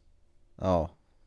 Alltså skulle rent jiu-jitsu, alltså Mackenzie Dern hade varit, eh, och då hade hon varit champ. Utan större problem tror jag. Men ehm, just på grund av att de är så jävla duktiga ståendes. Mm. Jag menar kolla på den fighten, Zhang Weili, Joanna, alltså Det är så jävla brutalt liksom, alltså Och sen så, jag undrar hur, hur man tänker också i förhållande till jag undrar om det spelar någon roll att typ en sån som Joanna verkar inte ha någon, du vet hon har liksom ingen egen familj, hon har ingen partner, hon har inga barn, ingenting. Jag undrar om det skulle spela roll. För ibland, jag undrar hur ibland så undrar jag hur mycket fighters vet eh, medicinskt om så här skadorna som de upplever, såklart de vet en del. Men jag undrar typ, om vi säger att Mackenzie Dern är i den sitsen och hon inser att hennes huvud börjar svullna som fan som Joannes gör. Ja. och hon vet att hon har en relativt nyfödd unge, alltså typ ett år gammal och en familj hemma. Tror du man krigar till fullo eller tror du man tänker Bäst att jag bara kommer hem säkert. Vi tar nästa fight Så här, nu, nu börjar det här bli rätt så illa Eller tror du att man har mer driv för att man har barn och familj? det, Tror du att det blir så att det blir liksom en fire? Att man bara, nej men jag, nu har jag tagit så här mycket stryk, jag måste vinna det här för min familj Eller tror du att det blir så här, fan jag måste tänka på min familj, vill inte ta för mycket skada ehm, Det kommer fler fighter Nej, jag tror bara oavsett om man har familj eller inte så har man satt ett mål för sig själv så Ja. tror jag att eh, det är det enda man tänker på Ja, väl då. Men eh, är man liksom bara eh, inne där och liksom slåss för att liksom betala räkningarna så här och inte har något liksom så här riktigt tydligt mål så här, ja, Då kan jag se att de tankarna kan komma in. ja, Men eh, Joanna har ju så här tydligt mål att hon ska bli champion. ja, Så hon bara fortsatte och fortsatte och fortsatte. ja Men det såg ju för jävligt ut. Det var det sjukaste hennes jävla huvud. Ja, Jesus Christ, så det som E.T. typ. ja. Alltså hon, det gick typ inte känna igen henne. Nej nej nej. Oh my god. Men det var lite synd om henne så försökte hon så här täcka, täcka över det med en handduk i, i fighten och Joe Ja. bara du ser bra ut, du ser bra ut. Nej fan synd om henne. Nej det var en riktigt underhållande fight. Men eh, nej men det var de två fighterna som jag kollade på. Ehm, Ja. jag är taggad som fan för nästa helg. My boy, Sugar Sean, 20 Sean! Sugar Sean! fan vad jag längtar. Ja. Han borde vara main event. Alltså Sugar Sean, Ja, Jesus Christ. welcome to the Sugar Show. Welcome to the Sugar Show. Fan vad jag älskar den killen. Ja, jag börjar tycka om honom också. Han är så, ah fy fan. Alltså allt för honom. Han hade lätt kunnat vara så här face of the division liksom. Ja. En of the faces of the UFC för att han är så jä- För det första, han har sån jävla igenkänningsfaktor, så här, håret, stilen, han är så jävla lugn Ja. Ehm, Du vet, han är, jag- tror att han är väldigt lätt och marknadsföra till de yngsta fansen också Ja. Du Han är, vet. hur gammal är han? Han är inte gammal. 96 ja. Han är 96 Ja. Oh my god. Så att han är, fan vad duktig han är Ja. Ja, det är inte så att han eh, är så himla överlägsen på marken eller så. Han är bara, han har bara sånt självförtroende. Ja, som självförtroende, han är så lugn i stunden, han är Ja. så kreativ Man vet aldrig vad man kommer se med honom, men man vet att det kommer vara underhållande eh, Du vet, han har hela imagen, håret, gaddarna, du vet, sån igenkänningsfaktor Du Ja. vet, han Senaste var han rätt lugn efter, men alla hans andra intervjuer så har han varit rätt så här. Du vet, han är, han är självsäker, bara 'Welcome to the sugar show' Ehm, Ja, Ja. Nej, alltså han kan, han kan verkligen bli en stjärna. Han kan verkligen vara nästa stjärna, särskilt nu när ehm, Henry Cejudo har eh, gett upp bältet. Fan vad kul den fighten hade varit annars. Det hade varit sjukt kul. För Cejudo, att det hade varit sån skillnad, det, det är också Sugar grejen. Sugar Sean är så jävla lång Ja, för divisionen, han är typ 1,80 han är någonting. 1,80 1,80 för bantamweight, det är Ja. helt stört. Ja, Cejudo är typ kortare än mig, är han inte det? han är kort ja. Ja, hur kort kan han vara? Han är, Han är inte, lång. han är i alla fall, han är under 1,70 tror jag i alla fall. Ska kolla. Henry Cejudo Vad kan han vara? height. Han är väl ungefär som, eh, 1,63 så Ja. han är kortare än mig. tänk, nästan 20 centimeter där. Ja, 20 centimeter i skillnad. 20 Sean, ah fan vilken fight det hade varit. Ja, Sen så hade han nog behövt ett litet tag och bara utvecklas så att han, han liksom ehm, skulle kunna handskas med honom men jag tror ändå att hade han haft tiden på sig då hade han blivit champ oavsett. ja. Men eh, nu tror jag att det, det ser väldigt, väldigt ljust ut för honom faktiskt. Ja men det, det känns verkligen som att han kommer bli champ. Ja, jag tror också det. Så här, jag tror Vilka är det andra i den divisionen? Det är Aljamain Sterling, Peter Yan ehm, Josie Aldo. Jose Aldo Marias också Ja. Det är väl typ de fyra som är toppnamn i den divisionen Ja. Ehm, Alltså Corey Sandhagen också, men jag tror att Jag tror Tar han, tar han dem stegvis typ om han tar sig Aljamain Sterling, um, Corey Sandhagen, in, ja, vet inte vilken ordning man ska ta de två i, men har han eh, Säg att han tar, om den killen han har nu, sen kanske han får något namn som inte är riktigt lika eh, stabilt som, som Corey Sandhagen eller Aljamain Sterling, sen så har han någon av dem Plocka de två, säger vi. Och sen så har han ju bara Pyrian, um, ehm, Marias, um, vem var det med? Pyrian, Marias och, vad var den andra killen? Aldo. Aldo ja. Ja. Aldo är nog på väg ut ändå, så när han är klar med de fighterna, Aldo är nu ur bilden. Ja. Så han behöver nog inte handskas med Aldo.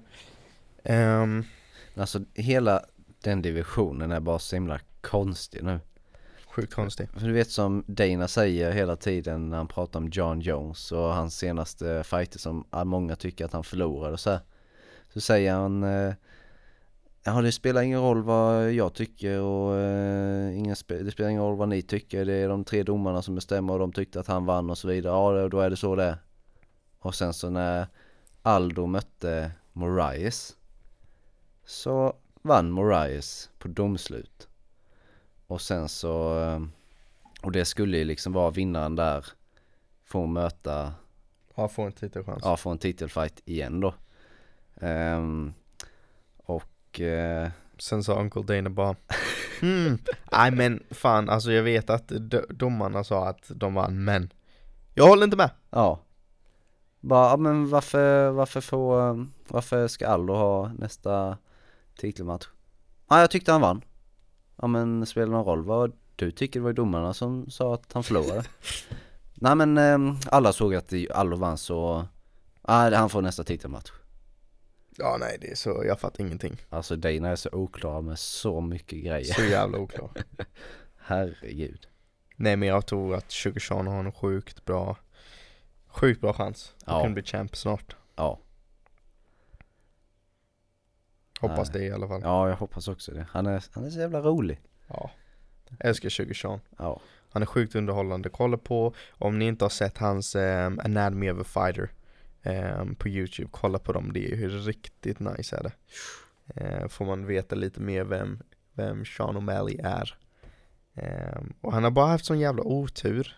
Du vet med, med um, vet du, dopingstesterna och grejer, jag tror att det var, var typ marijuana eller någonting som han eh, åkte dit för. Ja jag har för. Mm. Jag tycker inte att du ska bli, alltså så här, det är inte så att det påverkar ditt, eh, alltså fighten liksom. Nej, Alltså så, om vi är helt ärliga. Det fattar jag inte i andra sporter heller. Hur man kan bli avstängd för det. Jag för mig att man kan, jag vet inte om det är så länge men var det inte så i basket att man kunde bli avstängd för det också? inte så bra koll på basket men det är nog mycket Men det är många sporter. Oh ja. Men så var det ju först när vi spelade hockey, då kunde man bli avstängd. ja. För det. Man bara så här, okej jag fattar att det är olagligt och jag fattar att liksom så, men jag fattar inte vad, för det första fattar, fattar jag inte varför vi testas för det. För det är inte så att jag kommer göra fem mål på en match bara för att jag har rökt på lite. Nej, Alltså så här, lagliga konsekvenserna eh, beroende på vad lagen säger, beroende på vilket land man bor i och, och sådär. De köper jag att man får ta. Du vet om, om det visar sig att man eh, har testat positivt för de sakerna. Men jag tycker inte att den ska påverka dig eh, idrottsmässigt. När det inte påverkar, det är, typ, det är likadant med doping.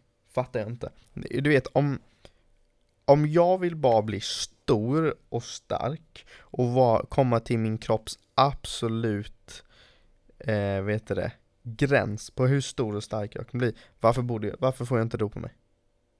Om jag inte tävlar mm. Tävlar jag inte, vad fan spelar det för roll då? ja,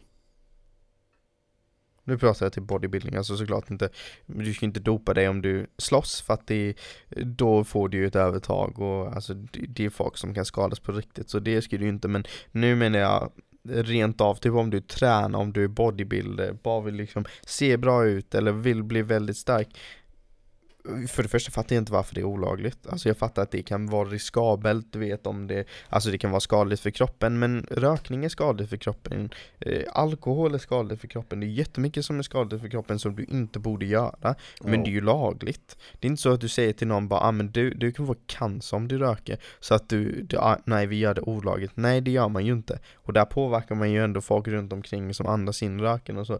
Likadant med att dricka alkohol, ah, men du, det är inte bra för levern liksom. Alltså sådana saker. Ja. Framförallt eh, rökning tycker jag liksom ska Om något ska vara olagligt så är det ju det. Ja. För det påverkar ju både ens egen hälsa, andras hälsa och ja naturen och så också. Ja. Liksom det har en påverkan på allt. Ja, Så ja. men så här vill man ta en spruta i röven för att bli stor. ja. Det får man ju inte göra. Nej. Alltså så här, jag fattar att så här, vissa har etiska problem med det men vill man göra det så får man fan göra det. Alltså så länge man inte skadar någon annan. Så länge det inte är så att du går och vinner tävlingar på det. Eller någonting sånt som någon annan inte hade möjlighet till. Sen kan jag också tycka, du vet just i Sen fattar jag att många på högsta nivå på typ bodybuilding, att alla dopar sig. Ja. Men det borde ju vara rätt öppet, alltså jag kan tycka att det borde vara superöppet. Du borde ju ha en division där det bara så här dopingdivisionen. här är de som vill bli absolut störst och är villiga att göra det, okej. Ja. Ibland kan jag till och med, ibland kan jag faktiskt tycka att vissa, vissa, eh, du vet, borde ha, kunna ha vissa ligor, eller vad säger jag, ligor, eller serier eller, eh, inte serier, eller vissa eh, mästerskap kanske i vissa sporter där man får dopa sig. Du vet typ cykling. När man cyklar, det är så jävla smutsigt ändå, alla dopar sig ändå. Så varför inte bara ha det öppet? Varför inte bara säga okej, okay, det här är den divisionen för folk som dopar sig och det här är den divisionen för folk som inte dopar sig. Vill du inte dopa dig, då kan du vara i den klassen. Vill du dopa dig, då kan du vara i denna klassen. du, du måste inte, men vill du vara i någon kla i klassen som dopar sig, då behöver du dopa dig. Eller du behöver inte dopa dig, men eh, du behöver förmodligen dopa dig om du ska hänga med och liksom kvalificera. Och sen den divisionen som inte dopar sig, för det är ändå så smutsigt. Typ när, um, ja, men det är alltså, det är ju så. Du kan ju även kolla på, det behöver inte vara Tour de France, det kan ju vara andra eh, tävlingar och sånt. Du får ju ändå kolla jävligt, eh, kollar du igenom listan på de som tävlar, sjukt många dopar sig ändå. Så det hade ju fyllt de platserna. Ja. Men just inom bodybuilding, och om du gör det privat, om jag vill sticka till gymmet och bara bli så absolut stor och stark som möjligt. Mm. Vad fan har du eller någon annan att säga till om det? Lite så.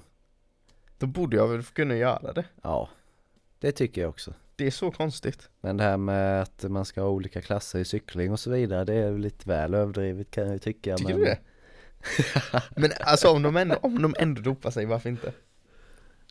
Ja, men, nej, nej, de, vadå, kör de inte dopingtester i cykling eller vad snackar de? Jo, de gör ju det, Då men dopar väl inte allihopa sig eller vadå? alla dopar typ sig. Man åker alla fast? Nej, jag har ingen koll på cykling men, Men, men kommer du inte ihåg när eh, Lance Armstrong åkte Ja. dit? Ja, nej, Och åkte han sen- dit eller erkände han?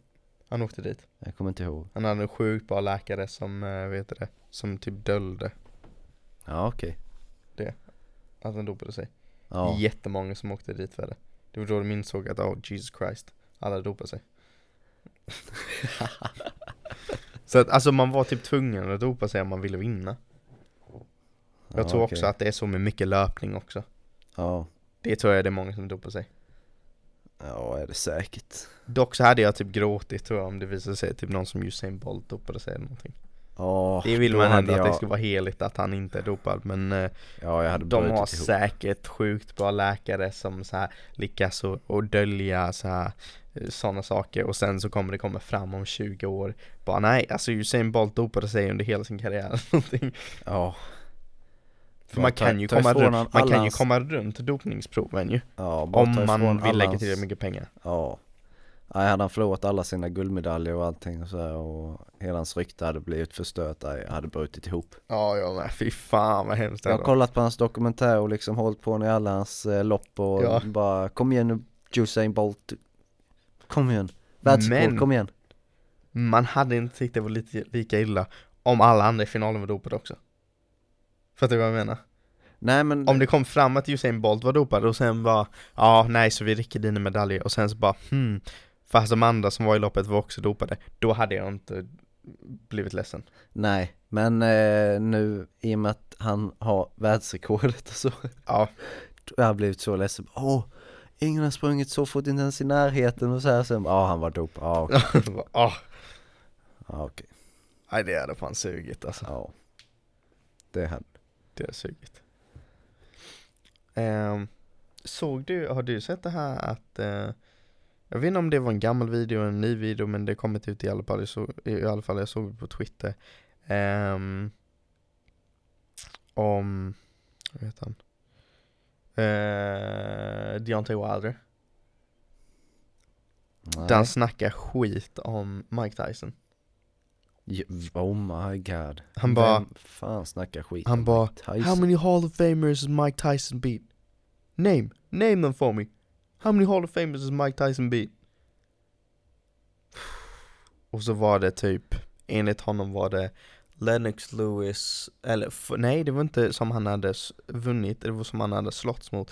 Det var Lennox Lewis, enligt honom, då Lennox Lewis och eh, Evander Holyfield. Det var de två enligt honom som var Hall of Famers. Okej Eh, Och han, han sa i princip att alla andra som eh, Mike Tyson hade vunnit mot var bums Typ försökte invalidera Mike Tyson ja. Åh, alla säger att Mike Tyson är så jävla bra Men han har typ inte slått mot några bra, man bara Yngsta champ, någonsin. 19 bast, 15 fighter på ett år. 19-20 bast när han blev champ. Och sen Deontay Wilder Av alla människor. Som troligtvis är den sämsta boxaren som blivit champ. Ja, alltså han är förmodligen den, tekniskt sett är han den Ja, sämsta boxaren. Ja, Som, ja men förmodligen någon av de sämsta boxarna som har blivit Alltså rent eh, tekniskt. Ja, Och särskilt av de som är där uppe nu Om du, alltså om, kollar du topp 3 Förmodligen kollar du topp 5, topp 10 Så är han sämst tekniskt. Ja, Och så ska han gå och börja snacka skit om Mike Tyson bara för att han har fått en gudsgåva i sin jävla kraft Alltså det är, he- det är helt förbi mig. Och sen så bara, ja men nämn, nå- nämn de bra fightersarna som ehm, Eller alltså Inte de bra, klart alla är bra när de börjar komma upp i rankingen Men Nämn vilka som är liksom, alltså typ högsta nivå som Deontay Wilder slåss mot. Ja. Det är inte jättemånga Nej, Det är ju Fury, det är Brazil, det är ehm, Luis Ortiz Luis kan man väl säga. Ortiz. Ja, ehm, Alltså det är inte överdrivet många. Nej han har ju ingen position att säga han någon. kan, ju, han, han kan ju i alla fall inte snacka skit om Mike. Nej, Och säga att Mike inte har haft några värdiga motståndare. Han om någon ska inte säga det. Det är så jävla sjukt, han har världens jävla rant ja. i, ehm, på Twitter Men jag fattar inte hur jag kan vara så jävla respektlös mot honom nej, Överhuvudtaget faktiskt, det är så jävla konstigt Men jag fattar inte, försöker han få en fight med Tyson? ja, ja det kanske är det. Tyson ska göra comeback. Wilder. De två största, Tyson hade fucking slaktat honom när han var som bäst ja det hade Det tror jag Det tror jag ärligt talat Ja, jag tror att han hade slaktat honom rätt jävla hårt faktiskt. Ska se om man ser vilka han slåss mot. Eh, Tyson Fury, Luis Ortiz, Dominic Brazil. Ja, nej det var typ dem som man känner igen. Alltså som är liksom legit kända. Han har ju haft mycket knockar men det, det är ju typ det är ju. Nej, det tyckte jag var sjukt dåligt Men jag gillar inte Deontay För fem öre alltså Har så svårt för honom ja. Nej jag tycker inte heller om han. Nej Behöver komma ner på jorden lite och sluta skylla på sin jävla walkout-dräkt för att han förlorade ja. Det är lite pinigt Kolla på Joshua. Jag- Inga jag- ursäkter. Inga ursäkter Bara, nej, jag har förlorat. Ta det som en champ Ja, Andy var bättre än mig idag så, nej, det är så man ska ta det. Så, nej det är inte bara han kan dra åt helvete. Bara kom med en massa ursäkter Ja. Ja, jag förlorade ju för att dräkten var ju för tung. Jag var ju trött i benen. Det är Så så, var jä- Åh, det är så jävla mycket skit Ja, och sen så kom det ju fram att han, i, en, i en tidigare intervju att han brukar träna med en väst som väger lika mycket som den dräkten han hade på sig. Ja, Bara varför för att, snackar ja det är för att jag ska skit? klara, alltså mina ben inte ska bli trötta och så vidare. Nej det är så sjukt Oh my goodness loud. Det är så jävla sjukt Ja, Ja Nej sen ehm, vi, När vi hängde igår så visade jag ju dig den videon på han eh, George Floyd Som blev mördad av polisen där ja jag väntade på att du skulle ta upp det. Den är så Oh jävla brutal den videon God. Det är liksom Fyra polis, tre poliser som eh, håller ner en, en kille på marken eh, Varav en som eh, ligger på den ena snubben med knät i nacken på honom. Eh, Och så skriker han att han inte kan andas och så här, eh, Och liksom be om hjälp. Polisen gör ingenting förutom att så här, en, röra på sig lite och lägga mer tryck mot nacken. Ehm, och så är det några som står vid sidan om och filmar och så säger de eh, Vet du det? Ja alltså ni måste, han kan ju inte andas, ni måste resa på ni måste släppa på tricket så Sen så är det en polis som typ vaktar de andra poliserna eh, Medan de håller ner honom och bara Han snackar, han kan andas Ja. Han bara, när du håller på att bli utstrypt eller när du håller på och liksom inte kan andas, alltså så När du håller på typ av, du kan ju ändå prata Ja och bara så här, typ står där och vaktar så att ingen kommer och så här puttar bort dem. Och sen undrar man varför de håller ner honom i 10 minuter överhuvudtaget, när, du vet när du ändå får tag på honom. Eh, eh, Alltså så här, nu har man ju inte sett alla videos från eh, exakt vad som hände innan, men det spelar ingen roll. Det jag har sett, jag har sett en del video från innan och han verkar inte göra så mycket motstånd. Eh, Men även om man gör motstånd så här, när du väl har fått ner någon Du behöver ju inte hålla ner dem längre när du har fått ner dem, fått kontroll på dem, lägg in dem i bilen, kör iväg, griper dem om de har gjort något fel eller undersök saken vidare. Du behöver inte ligga på dem i 10 minuter efter. Det är så jävla sjukt. Ja, och det sjuka är ju att han säger att han inte kan andas i typ tre minuter. Ja. Och sen slutar han prata. Ja. Och de säger, ja men snackar han nu eller? Bara, "Åh, så gå tillbaka, åh." Ja precis, och, Och sen- bara skälla ut dem som gnäller på dem. Så liksom. ligger han där medvetslös och så trycker de ännu mer på hans nacke. Ja, Och oh my god. håller ändå kvar tricket. Man bara okej, förklara, va- ge mig en, en anledning varför. Okej, hela situationen är att du skulle gripa, om vi säger deras sida av berättelsen, att de skulle hålla ner eh, personen för att de skulle få kontroll på dem. Okej, för det första har du fått kontroll på dem, du håller ändå ner dem med en jättedålig teknik som är superfarligt. Och sen, efter det, så bara blir människan medvetslös. Och då håller du fortfarande ner dem. Varför? Vad är förklaringen? Varför behöver du hålla ner någon som är medvetslös? De kan ju inte göra något motstånd, de kan ju inte göra någonting, de kan inte utsätta dig för fara, de kan inte göra någonting. Varför håller du ner någon som är medvetslös? Släpp upp dem, släpp på tricket.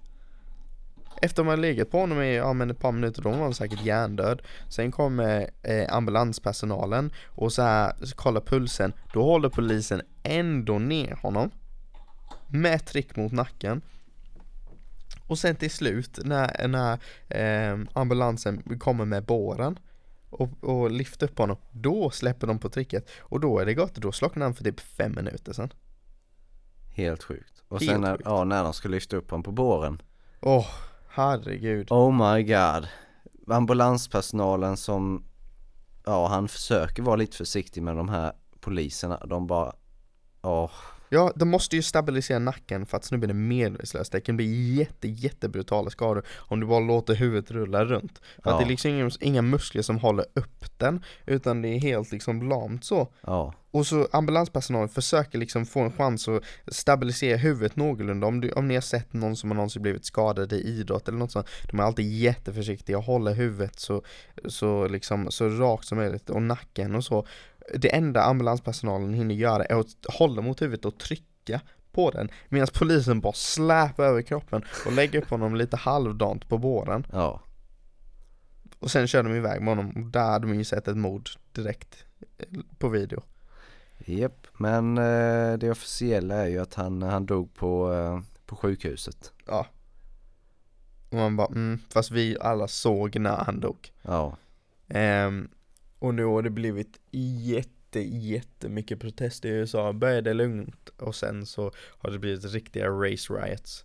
Och jag fattar det, alltså jag fattar att folk är upprörda, du vet det har hänt jättemycket i senaste månaderna. Det var ju han eh, Aubrey som blev, har jag visat dig den?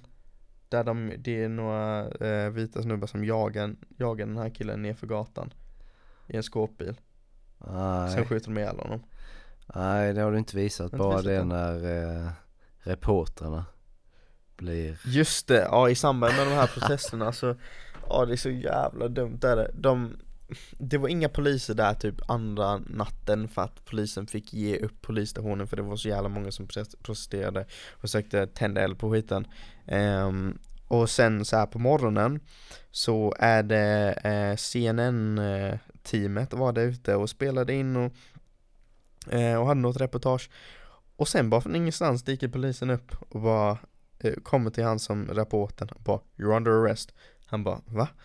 Och de bara You're under arrest och han bara För vad? de säger ingenting, de bara griper honom. Bara går iväg med honom, live på tv och de bara hela tiden bara men han på åt det och de bara tar honom ändå och sen så plockar de in hela teamet. Det är emot eh, USAs grundlagar ju. Ja, så här freedom of press och ehm, typ direkt efter så tweetade typ chefen på CNN till, jag tror det var governorn i den staten, att de skulle släppa dem. ja, Så släppte de dem typ inom en timme. Men, eh, det är ingen bra look att göra det på live-tv. Men ehm, sen, ja, sen så hade det där grejen hänt med han Aubrey. Det var några, han var typ ute och joggade ehm, och så var det några, eh, två vita snubbar som hade sett honom eh, i det området han brukade springa där. Tydligen så hade han gått in i ett obyggt eller en, en, en, ett hus under uppbyggnad. Tydligen i USA så får du ju gå in i sådana. ja okej. Om det är inga dörrar på dem eller så, och det är inga skyltar, då får du ju gå in i dem. Ja. Så han har ju gått in och tydligen så är det en grej, alltså folk gör ju YouTube-videos på det hela tiden och grejer.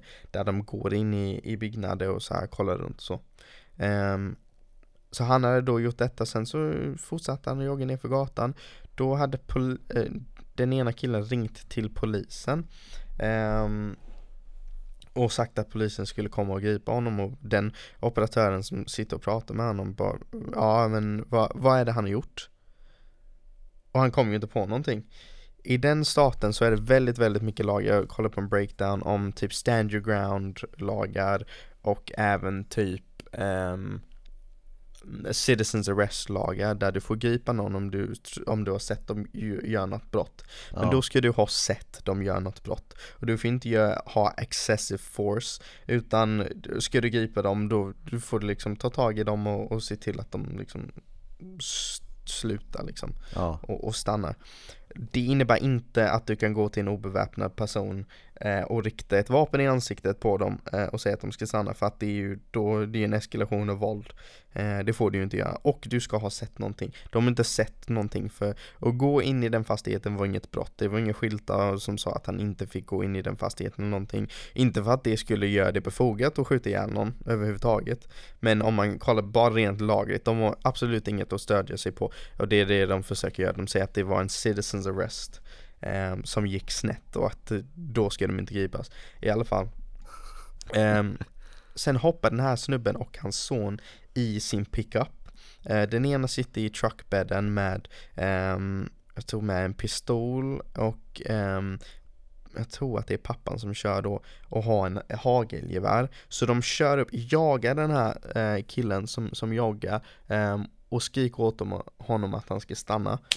Eh, vilket man inte hade gjort, han gör ju, han stannar ju inte, det hade man ju inte gjort om det var två snubbar som kom med riktade vapen åt en och sa att man skulle stanna. Hade inte jag gjort i alla fall, jag hade fortsatt springa. ja, Ehm, så vet du, de, de blockerar honom och, och hoppar ut. Um, riktar vapnet åt honom. Ehm, och sen så verkar det som att, jag tror att han tar tag i vapnet och försöker typ trycka ner den. För man ser inte så bra på videon, men de viftar i alla fall vapnen i ansiktet på honom. Och sen så bara skjuter de honom. Mitt på Oh. ljusa dagen. oh my god. Två månader senare fortfarande inte gripna. Två månader senare, inte gripna. Åh För att herre. de, den ena hade varit polis innan typ, eh, och de kände folk inom polisen. Ja, Och man bara va? Detta hände i februari, man fick veta det typ två veckor sedan. Så jävla sjukt att de inte var gripna. Så till slut så började folk protestera och protesterade utanför huset på de här. Sen till slut, till slut när kändisar blev involverade och snackade om hur jävla sjukt det var, då blev snubben gripen. Hmm. Eller snubbarna gripna. Sen var det en annan, en kvinna i USA, eh, Breonna Taylor tror hon hette. ja, Eh, också en svart kvinna som ehm, hon, hon ägde vapen, får man ju göra i USA, eh, men det var polisen hade gjort en ehm, jag vet inte vad det kallas men det är när du, du kommer in i någons hus men du säger, du säger inte vem du är. Jaha. Du vet om du sett på vanliga polisprogram så säger de alltid 'Polis' Ja, här när de kommer in. Ja, Men de hade inte knackat, de hade inte sagt att de var poliser, ingenting. De bara bryter ner dörren. Så hon får ju en chock, hon vet ju inte vem, vilka de är nej, Så tar hon fram sitt vapen såklart, det får hon ju göra. Det är ju hennes, eh, hennes egendom, det är hennes bostad. Det får man ju göra, man får skydda sig i USA. Ja, Då skjuter Oh de ihjäl henne. I hennes hus. Oh my god. Alltså, För att ja, hon hade vapen. Man bara men ni sa ju inte att hon var Ni sa ju inte vilka ni var. Ni sa inte att ni var på väg in. Ni bara bröt igenom dörren. Kommer ni sköta ihjäl henne? Bara så här, hade jag bott i USA, alltså så mycket som jag inte tycker att deras vapenlag är bra Då jag hade säkert haft vapen också Hör man att någon kommer in i ens hus, alltså de bryter ner fucking dörren och inte säger vem de är Då tror man det värsta, då tror man att det är någon som kommer in och försöker skada en ja. har man vapen till hand där, då kanske man plockar upp den. Nej fy Alltså det är så sjukt i det landet. Det är så ja, jag fattar ingenting. Hur, ja alltså. Det är helt galet. Det är verkligen, poliserna de står verkligen över allt annat. Ja. Och, Men det är för att de inte får några konsekvenser. ja. Typ nu, det tog dem två, tre dagar innan han som eh, var på hans nacke. Innan han blev gripen. Man bara alltså, jag hade kunnat ta det beslutet efter 30 sekunder efter den, bara grip honom, det där var ju helt olagligt. Ja. Det ser du ju, du kan ju inte bara ha ihjäl folk hur som helst. Så här, och sen så fattar jag såklart att det var polisens stressig jobb. Eh, och jag fattar att du vet det hade varit en helt annan grej om det var en, en snabb situation där det liksom Du vet någon drar ett vapen och man bara skjuter direkt för att man får panik. Sen borde man ju inte få panik som polis men de har sex månaders utbildning där vilket är helt sjukt när du ska vara polis och du ska ha vapen eh, och Du ska ha vapen varje dag. Eh, och använder den typ varje dag. Ehm, Men det är så jävla sjukt att Det var liksom inte en sån situation. Det var ingen liksom högstress situation Där man var tvungen att ta ett beslut och så står man ett beslut. Nej. Då kan man kanske luta sig mot någonting. Ja. Bara det var sjukt stressigt, jag tror de hade ett vapen Eller de drog ett vapen. Alltså något sånt. Ja. Men inte i det läget, då är det ju bara, alltså då är Då har man ju, man vet ju att man gör skada. Som Mm. polis, man är ju inte efterbliven. Man vet ju det man gör, man vet ju hur mycket tryck du lägger. Lägg din vikt på någons nacke. Lägg din vikt på Lägg din, ditt knä på en fucking melon och tryck mot den och Ja. se vad som händer. Ja. Gör det i 10 minuter så kommer du se vad som händer Och- Tänk vad som händer med en persons nacke Ja. Alla de benen och ryggraden och Ja. Och alla skriker bara kolla pulsen på honom. Ja, Kolla pulsen. och de får något jävla egotripp och bara Nej Ja. Nej, Bara det ego. ska jag inte göra. Ja det är så jävla sjukt Och så Ja, har nej, hans Du ska inte säga till mig vad jag ska göra. Ja, Det är jag som bestämmer här.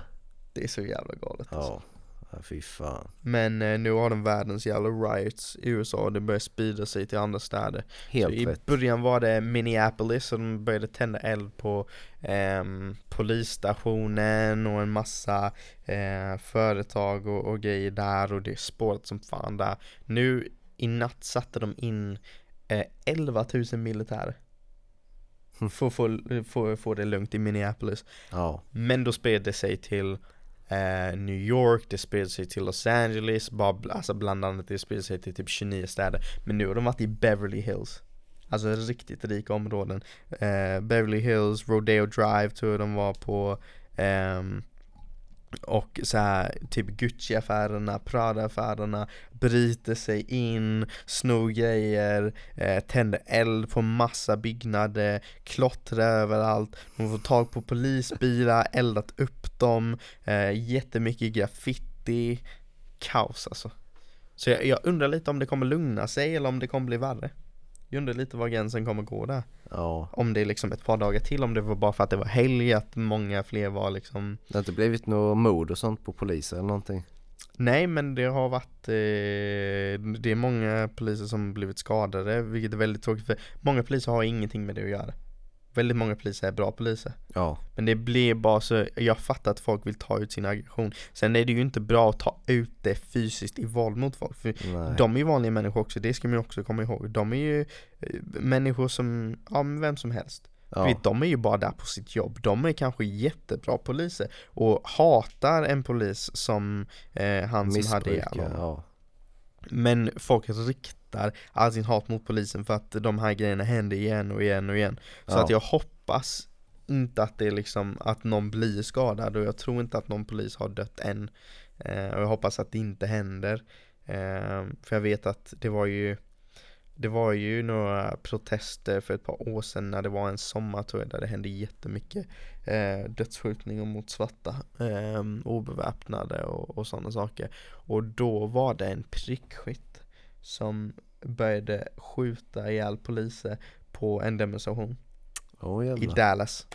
Sköt de ihjäl typ sex poliser eller någonting, det var helt galet. Ja, Och då, då är det man bara såhär, alltså de poliserna har ju inte gjort någonting. nej. Det är ju inte de som har gjort det. Så att det blir så jävla fel. Eh, men jag förstår att folk vill liksom visa att de är missnöjda. Sen det här med att sno grejer och tända eld på sina eh, communities är kanske inte smartaste sättet att göra det. Eh, men visst, de får ju uppmärksamhet som de vill. Men ehm, galet alltså. Det har varit så jävla mycket, alltså jag vill inte ens veta hur mycket skada det har orsakat. Mm. Men eh, med tanke på att det har hänt så här om och om igen. Varför ökar de inte bara utbildningen? Nej, så här, kan vi inte ha det? Ja det är en sån grej som jag inte fattar, bara så här, det är ju, det är ju första steget så här, och, och, och få bättre poliser, ha längre utbildning, alltså Ja. kan, det är orimligt En sex månaders utbildning, hur mycket kan du lära dig på sex månader? Ja, precis. Och det är ingen bootcamp heller utan du går dit varje dag, det är inte så att du är liksom Du skickas iväg och nu du lära dig att bli polis på sex månader, någon intensivkurs eller så Eller det är lite som en intensivkurs men bara en, en dålig sådan Ja, Sex månader, bada bing bada boom, polis ja. Här har du en polisbil och alltså Vad har vi här i Sverige? Vi har tre år va? Och sen så är det tre år man måste vara eh, gå efter en polis som har varit polis länge. Eller gå med en polis eller man säger. Jag har fan ingen aning Borde vi veta Vi har kompisar Ja. som utbildar sig till poliser Men ehm, Men det är en det, ganska det är lång längre än sex månader i alla fall Det är garanterat Ja, en ganska lång process här i Sverige i alla fall. Särskilt med tanke på att man använder vapen så jävla mycket mer där Ja, än vad man gör här Bara det där borde ju slänga på ett år till. Ja, Bara hantera vapen, vara lugn och hantera vapen. Du vet, det är ju liksom inte Du måste ju kunna vara lugn i en situation där du drar ett vapen. Du vet, det är inte som att spela tv-spel när du skjuter ihjäl folk. Nej, Det är liksom när du väl skjuter, alltså det, det är mycket till för att, alltså det är klart det finns mentala spärrar när du väl ska trycka av och ta någons liv. Det är ett stort beslut att ta. Så att det är inte så konstigt att det händer kaos, de har ju så jävla lite utbildning men ja. Nej, öka utbildningen och ja. Ja, det är så jävla konstigt. Sex månader för att bli polis. Ja, sex månader, what the fuck. Typ en av samhällets viktigaste jobb. Ja, Och så bara ingen utbildning alls knappt. Men ehm, ja, jag undrar hur illa det kommer bli. Om det kommer bli ett tag till eller om det eller om det kommer typ sluta nu efter helgen. Grejen är att jag tror att mycket missnöje är på grund av, det är ju inte bara att han dog men många som du vet har varit arbetslösa och du vet de har jättedåligt med pengar nu efter coronakrisen eller nu när det är under coronakrisen och har inte kunnat jobba och sådana saker och att det blir så att de bara har Du vet alla tar ut sin aggression ja, och alla bara, ah, men nu, alltså Nu kan vi få gratis grejer, nu kan vi visa vårt missnöje, nu kan man få ut all jävla ilska man har. Du vet ens liv håller på att gå åt helvete så man bara går ut där och bara, nej men nu tänder vi eld på skit liksom. Ja, Så att det blir liksom den perfekta stormen av ilska och aggression och våld och, och alltså så. Och att det blir, att det bara fortsätter att bli ännu mycket mer kaos. Mm, Men eh, ja vi får se ja, Ja, fan nu börjar jag bli lite småtrött här ja, Men eh, jag tänker att vi avrundar här men ehm, ja, vi har väl fått ut oss av det, eller fått ut det mesta. ja Ja det blev ändå ett tag. Ja, Men ehm, vi, eh, jag tänker, ska vi köra nästa söndag också? vi siktar på nästa söndag också. Nästa söndag också. Så, vi, Så vi hörs nästa söndag. vi hörs nästa Ehm. söndag. Peace! Peace.